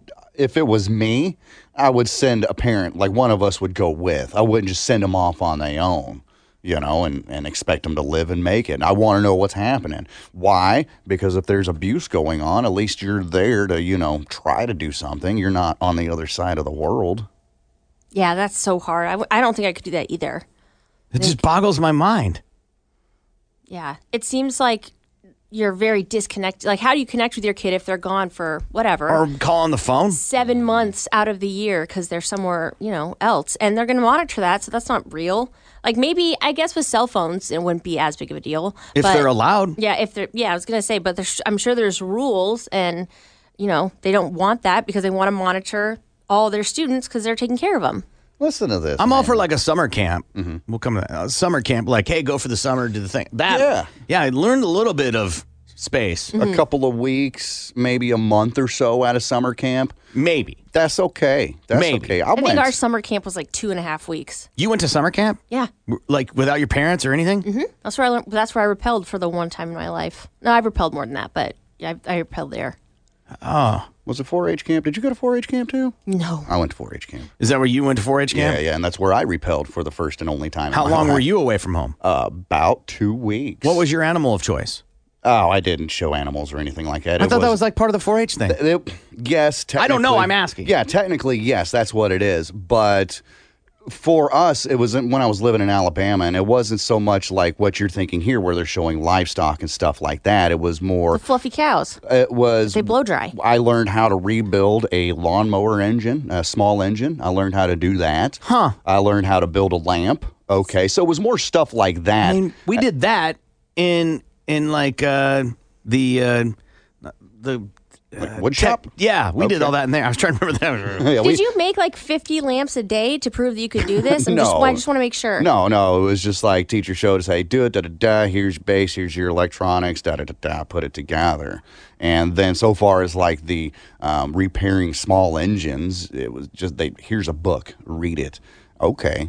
They gave me a list of things that I had to pick from, and those are the two that I chose. And when it came down, it's like, hey, there's this 4-H camp. It's 2 weeks out in the middle of nowhere, Alabama. And it was me and my friend Dan Tracy. Dan Tracy was the school nerd.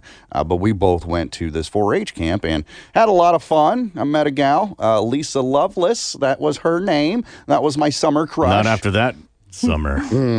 But I had a lot of fun. I really did. Went fishing and swimming and typical summer camp things. You know, of course, with the ropes bridge where you had to walk across. Trust fall, all that stuff. Yeah. All that stuff, yeah. It's so weird. I went through owl poop, by the way. That's what we did. One of the things we did in our camp, yeah. Like dissecting and finding out what they ate. Yes, exactly. Okay. Like trying to find skeletons of other animals, and you had a partner and I wouldn't touch it, so I got in trouble because I was like, I don't want to touch this. That's gross. It's poop. Like, I don't want to touch it. And they're like, it's dried. It's not the same. I'm like, it's dried poop. It's still crap. Yeah, I was like, I don't want to do this. And they're like, we find out so much because of all this stuff. And I was like, this is the worst.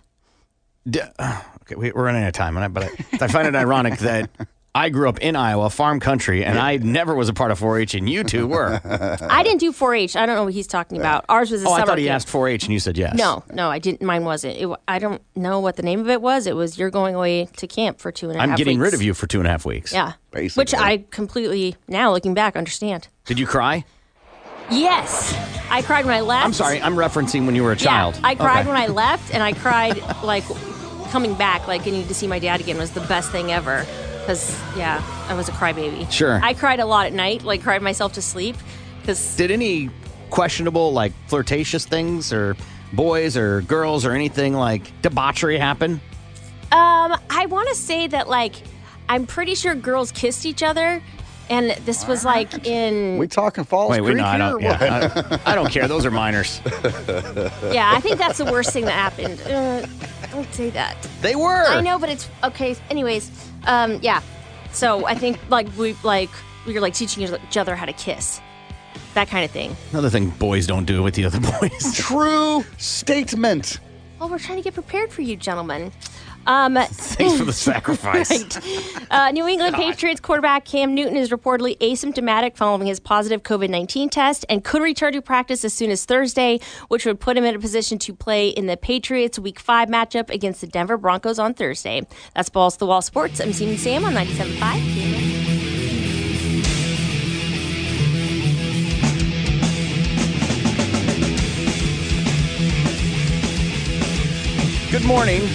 It's the Big Mad Morning Show, 918-460-KMOD. You can also text BMMS and then what you want to say to 82945. Qualified another person for F2020. A chance to get out of here from Lady Godiva's in KMOD, and Dan Newberry of Claremore heard the cue.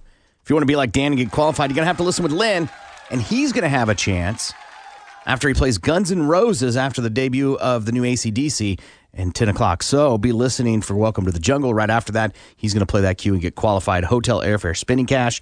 It's all from Lady Godiva's and KMOD.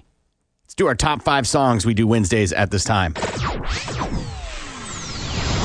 It's time for the top 5 songs. This week, it's the top 5 song on a Chomo's playlist from listener Christina D'Elia. Now, here's Corbin, Gimpy, and Sam with this week's list. Any quantifiers that you feel need to get oxygen so we're all on the same page?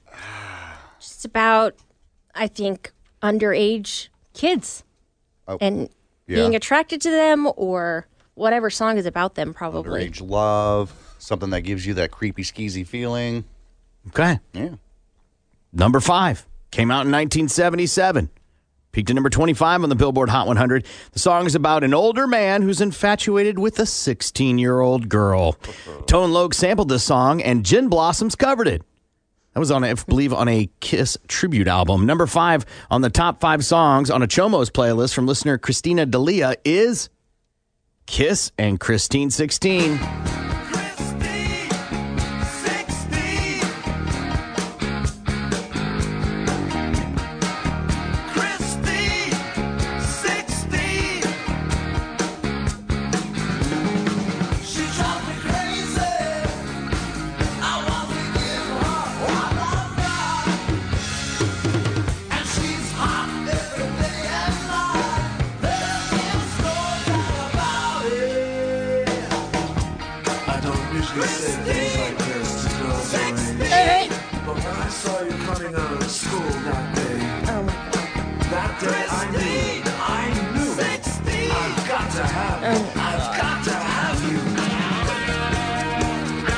Christine 16 by Kiss, number 5 on the top 5 songs on a Chomo's playlist from listener Christina D'Elia.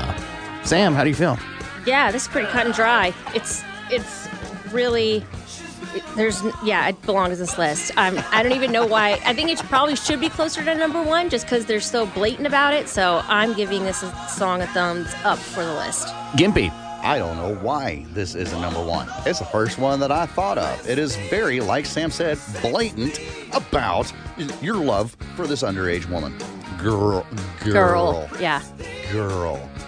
Thumbs up because it belongs on a list, but, I mean, thumbs down on placement. Yeah, this is an incredibly creepy song, but every guy sings this song. Do they play this at concerts? I was just thinking that. I could look up their set list and see. Yeah, but seen them more I'm than sure I they. Yeah, oh, I've seen the song live for sure. Mm. Yeah, if nothing else, a part of a montage. Okay. But yeah, bad. Did you ever feel creepy singing it? Or, like, did you not connect the lyrics with what you were singing? No, so, like, my affection for the band Kiss has pretty much been when I was, like, from 4th grade until I went to college. Okay. And so, to say Christine 16, I was in that age world. Yeah. So it didn't feel creepy. Even though it's Gene Simmons or whoever the hell. Sure.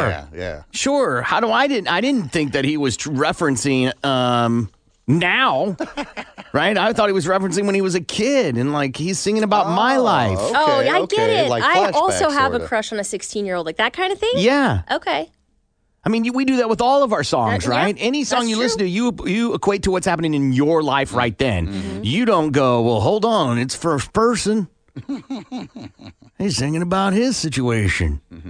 Which is what they're doing. Yeah. All right, number 4. If you've got a song that should be on the list, send it over to us, BMMS, and what that is to 82945, top 5 songs on a Chomo's playlist from listener Christina D'Elia. Number 4 came out in 1980, peaked at number 10 on the Billboard Hot 100. The song deals with mixed feelings of lust, fear, and guilt that a female student has for a school teacher and vice versa. The songwriter said, I wanted to write a song about sexuality in the classroom. I'd done teaching practice at secondary schools and been through the business of having 15-year-old girls fancying me and me really fancying them. What? Number 4 on the top 5 songs on a Chomo's playlist from listener Christina D'Elia is The Police and Don't Stand So Close to Me.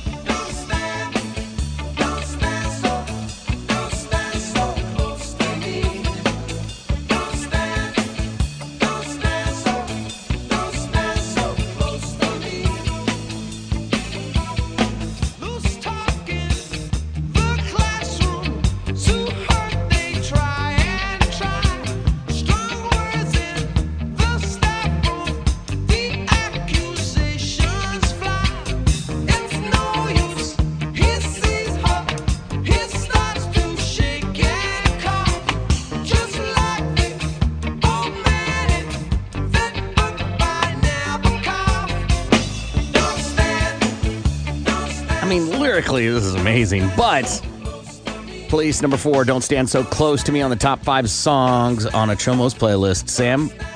Like, I have heard this song growing up and stuff, and, like, you sing along to it. Me, I probably make up my own words in the middle of it, like, not really compute what they're saying.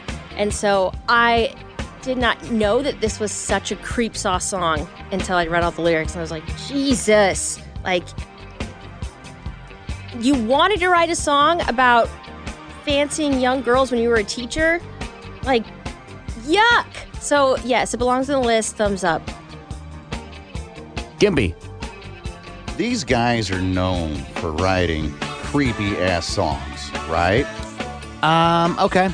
This one, the stalker song, okay, that's another one, creepy AF. I'm going to give it a thumbs up. The sound, I don't like the song. It's like, okay, meh, whatever. But I get the message behind it, so I'm going to go ahead and give it a thumbs up. Yeah, I feel like, if anything, he's giving him a good message. You're trying to put a positive spin on this, huh? Don't stand so close to me. I can't. I don't need the. I don't need the accusation. Wet bus stop. She's waiting. His car is warm and dry. Can you just read it and not sing it? Yeah. Go ahead. Try. Okay. Wet bus stop. I can't. She's waiting. His car is warm and dry. Right. Like he's having a thought. He's not acting on it yet. And he's saying, don't stand so close to me. Little girl, you're making me uncomfortable. The accusations fly. It's no use. He sees her. He doesn't care. Yeah, the accusations fly in the staff room, yeah. Like, other teachers are like, hey, stop messing around with a student. Right, or everybody's doing it. You creep sauce. Oh, okay. Yeah. Okay. Yeah. Nonetheless, it's thumbs up. Belongs on the list for sure. Got a song that should be on the top 5 songs on a Chomo's playlist. I'd love to know what song that is. Text it to us, BMMS, and what that is to 82945. Number 3 came out in 1989. The song did not chart. The album this song was on was nominated for a Grammy. The song has been covered twice on the Tribute of the Year album by The Hate Department and Combine Heathen. Number 3 on the top 5 songs on a Chomo's playlist, Faith No More and Edge of the World.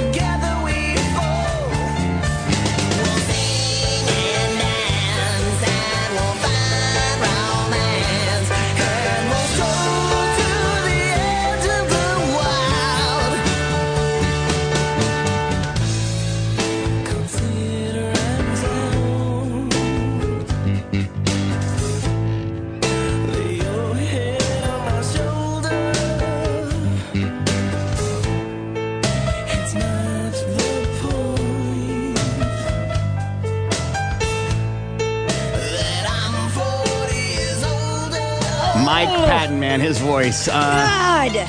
Faith No More, Edge of the World, number 3 on the top 5 songs on our Chomo's playlist. Sam, what do you think? Jesus, like, he sings it creepy.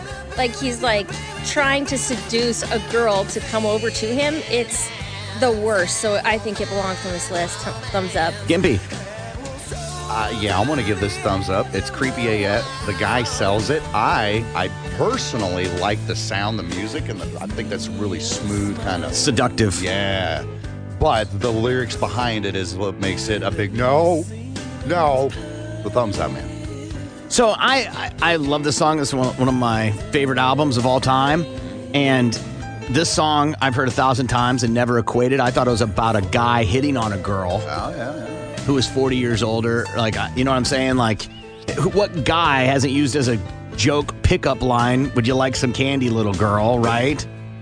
That has happened, right? Yeah. I would argue that most of our partners have said that in one fashion or another. Mm-hmm. It's probably when you're dressed up as a child, i.e. the schoolgirl uniform. So I was all prepared to say thumbs down, but it's the last line. Okay. I'll do anything for the little girlies. That makes this get a thumbs up to be on the list. That's not good. All right, what song do you think should be on this list? Top 5 songs on a Chomo's playlist from listener Christina D'Elia. Number 2 Came out in 1984. The song did not chart. It is featured in the video game Guitar Hero 2, and it was re-released in 2000 with lyrics and two versions of Christmas with the Devil as bonus tracks. Number two on the top five songs on Chomo's playlist from listener Christina D'Elia is Spinal Tap, and Tonight, I'm Gonna Rock You Tonight. You're sweet to just fall feet, and you still got your baby teeth. You're too young and I'm too well hung, but tonight I'm gonna rock you. I'm gonna rock you. Tonight I'm gonna rock you. I'm gonna rock you. Tonight. Oh, yeah. Ew.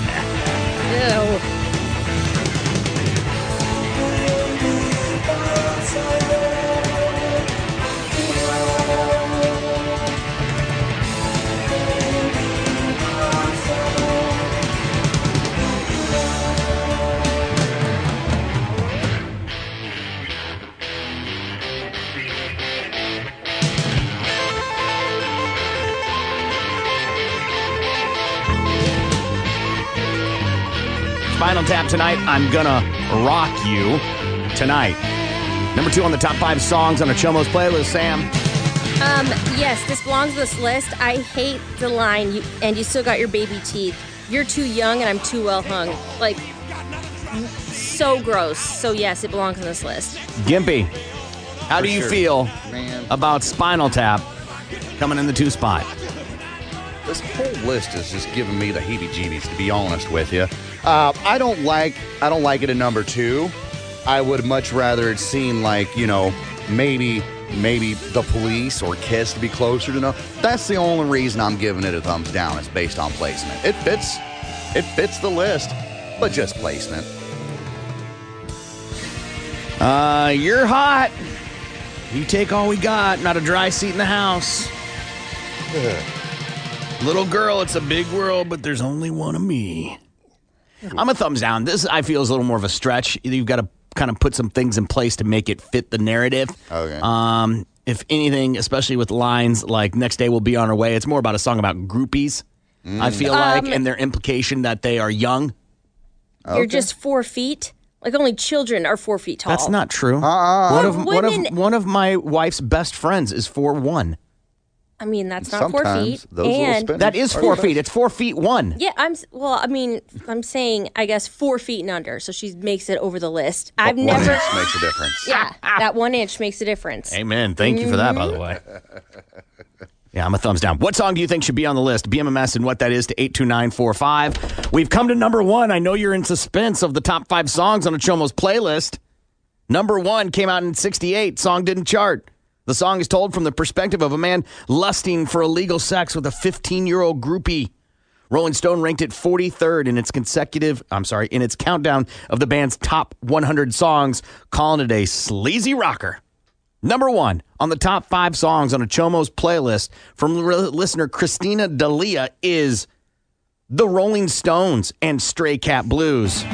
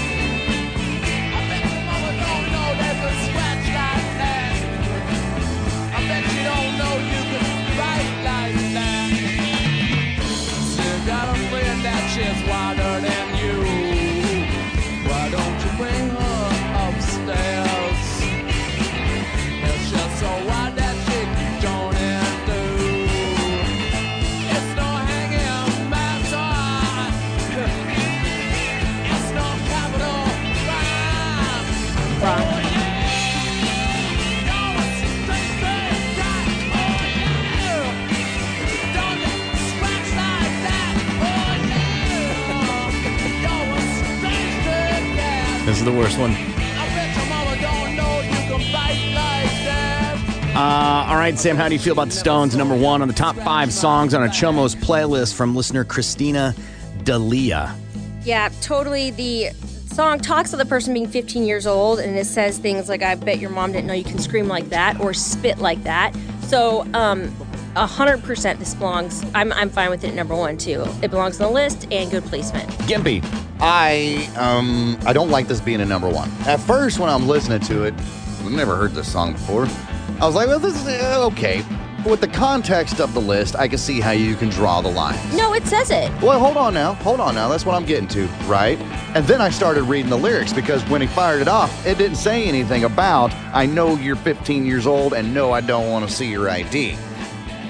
I read those lines and I'm like, okay, yeah, this is definitely about underage love. That's disgusting. I'm still going to give it a thumbs down based on placement. I don't think it's What's worse is it's knowledgeable underage love cloaked in, you know, plausible deniability. Yeah. I don't know if I feel about it being number one. I'm good with Rolling Stones being number one. They have more than one song that falls under this genre. Let you marinate on that for a while. All right, now we get to the part of the songs that you guys have text in. Sam, what do you have first? This was the very first one I thought of.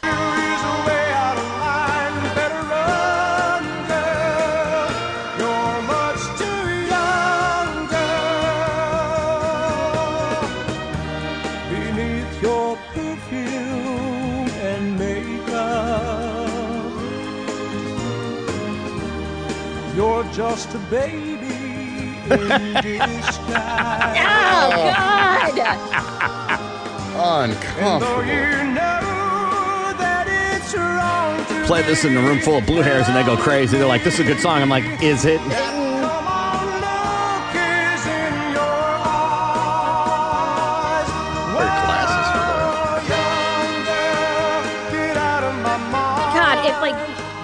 Jeff at a bar and he was like, let's dance to this song. I'd be like, what is wrong with you? But like, what if you were, I hear you. Okay, rarely do we listen to songs and follow their literal sense all the way through. Right. You have even admitted to a song that you used as a wedding song that lyrically should not be used. So we lyrically, it was the artist. Lyrically, it's not okay either. Forever by Chris Brown? Yes. I think it is fine lyrically. It's just that, you know, he beat up Rihanna. Nonetheless, we very rarely follow the lyrical content of a song to a T. That's true. But, look, so I was going to say that if that happened now, I would be so creeped out. But whenever that song came out, like, I'm sure it was a banger, and, like, lots of people danced to it without thinking about it. I always love going to weddings and hear the songs people pick for their wedding songs. I'm like, you know what this song's about? I'm going to judge you. Hell yeah. Hell yeah. That's what you went with, huh? Gimpy, what do you have? So doing research, I found this one. It's Megadeth, and I'm not sure if it's about incest or underage love. Probably both, but it's called Family Tree. Let me show you how I love you. It's our secret, you and me. Let me show you how I love you. But keep it in the family. You hear them sing, trust me. Don't wait to see what's next. Thrown through the walls forever trusting. Raised in a form of living hell. Sing one more song of rage. Live and die with it in your heart. So beware when the shadow. Imagine being someone who drinks and parties too much for Metallica to go, my God, you're out. Right, for Metallica to say that. Oh my God. And that's how Dave Mustaine left to create Metallica. Wow. Megadeth, yeah. This is one, because to me, it's about what would be on their playlist, not about, it doesn't necessarily have to have the undertone of it being, I want to be with children. Okay.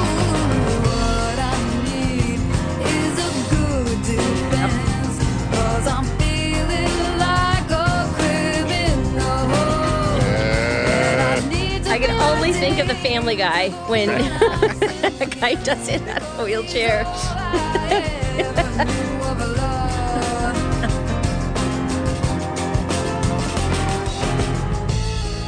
help me for the way I am.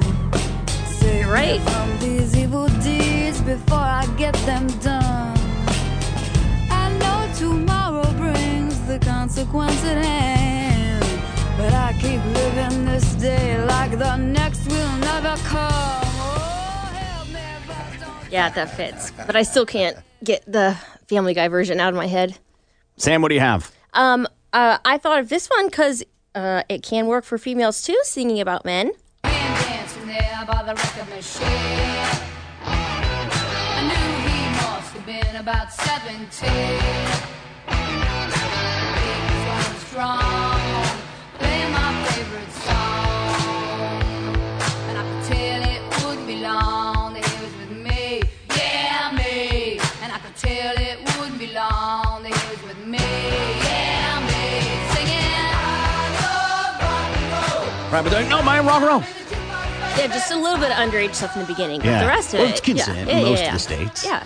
Most of the states. Got a text here that says anything written by Michael Jackson or Bill Clinton. Did Bill Clinton put out any music? I don't think so. I don't think he did either. I don't think so. Gimpy, what do you have? This one here, going off of your logic, Corbin, of On the Guy's playlist, or excuse me, Persons. It wasn't going to be a guy, man. Right, right. Chomo. I feel this one should be in this Chomo's playlist.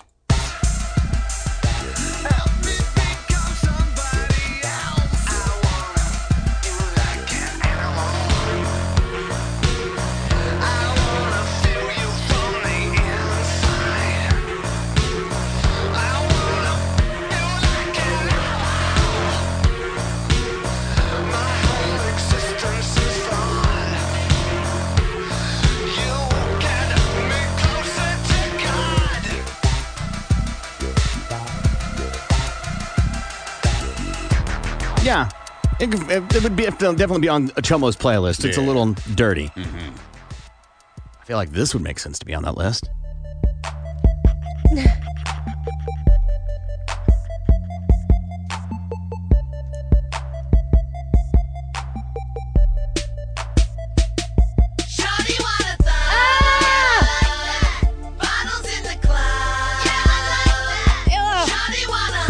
Not on the top 5 songs on a Chomo's playlist? Definitely not this part.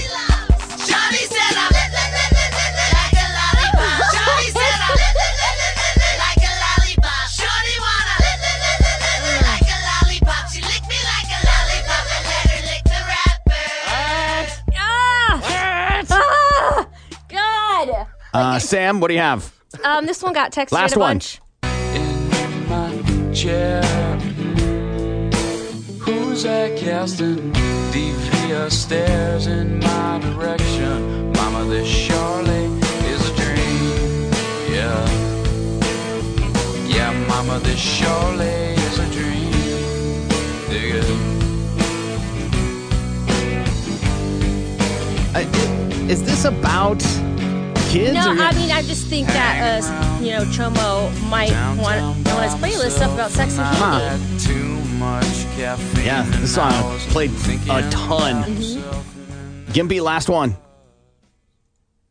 This one here probably could have made it on the list there. Sorry about that. I'm trying to get things done here, but it's the Nuge, man, and it's not the Nuge that you're thinking. Okay, I thought it was a little different. Did you make a move at midnight? Did you got the magic touch? That little girl is dangerous and just a bit too much.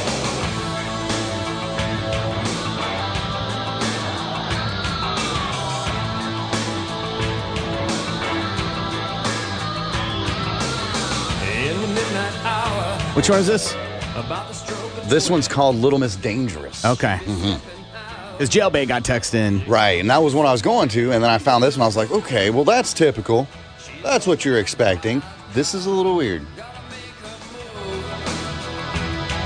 Should make your life so hard. High heel sneakers, head to toe in lace. Song lyrics was ahead of its time. High heel sneakers. Right.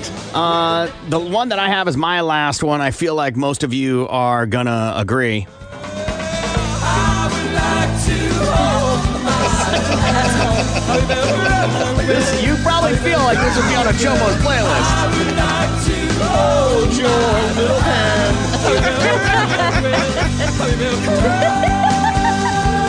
There's some sort of skipping here.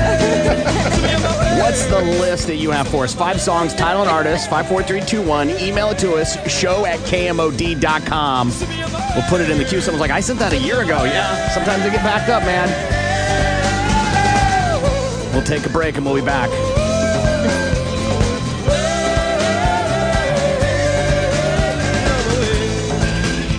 Big Mad Morning Show returns next. Tulsa's Morning Show, 97.5 KMOD.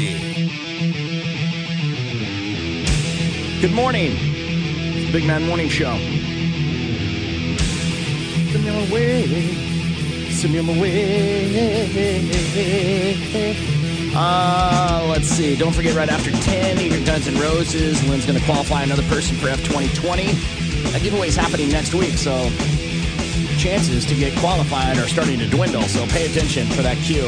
Again, right after Guns N' Roses, shortly after the AC/DC premiere, okay? Sam, you get to pick Deep Voice, Thatcher Effect. I'll go with Thatcher Effect. So, you know who Adele is, right? Yes. Love her. Yeah. And that's Adele's picture, just upside down, right? Uh-huh. What happened to it? What? It's called the Thatcher Effect. Oh, because her eyeliner is flipped. No. That's the photo. If you... That's not the photo. It's upside down on my phone, but that is the photo. It's called the Thatcher Effect. It's something that has to do with your brain and the inability to connect it. And this has been out a couple of times. And there's a bunch of them. If you Google Thatcher Effect, where this happens. I don't know if I believe in it, but there's a bunch of them online with Kanye West and Tom Cruise. Weirdly, his turned out just fine because he's an alien. Right. But it's a weird thing. And how it's described in this article is that your inability to connect the dots of the eyes and the nose. So it highlights the flaw in our brains. And it can't process an upside down face. And it's named after Margaret Thatcher, who apparently they would do this with. It says the article says our brains are programmed to recognize faces the right way up. We create a mental map recognizing the faces in pieces, eyes, mouth, and nose. So when we're presented with an upside down, in this case, Thatcher-sized image, it's not processed properly. We know it's upside down, but because we rarely encounter upside down faces, we haven't evolved to interpret the expressions on them. The facial features look fine, so our brains assume the rest of the face is as well. Fine. That's why we don't see anything out of the ordinary until the face is adjusted. It's a weird thing. I'm not quite clear how it works, but it is a thing. I seen this on TikTok yesterday. Yeah, it's making its rounds. And it was a Joe Biden Thatcher effect. Sure. And it goes through the first couple of pictures. There's like three of them. Here's a picture of Joe, picture of Joe, picture of Joe. And then she says, now turn your phone upside down and see what you see. And then it's a picture of Joe kissing a little boy. It's a picture of Joe holding another baby by the crotch. It was just, oh my God, man. It's a weird thing to do to our next president. Very strange. Calm down, snowflakes. Calm down. It's Trump called a joke. Ask your mom. Oh, just look in the mirror. All right, we'll take a break. We'll come back, find out what everybody learned. Tulsa's Morning Show continues next. The Big Mad Morning Show on Tulsa's Rock Station, 97.5 KMOD.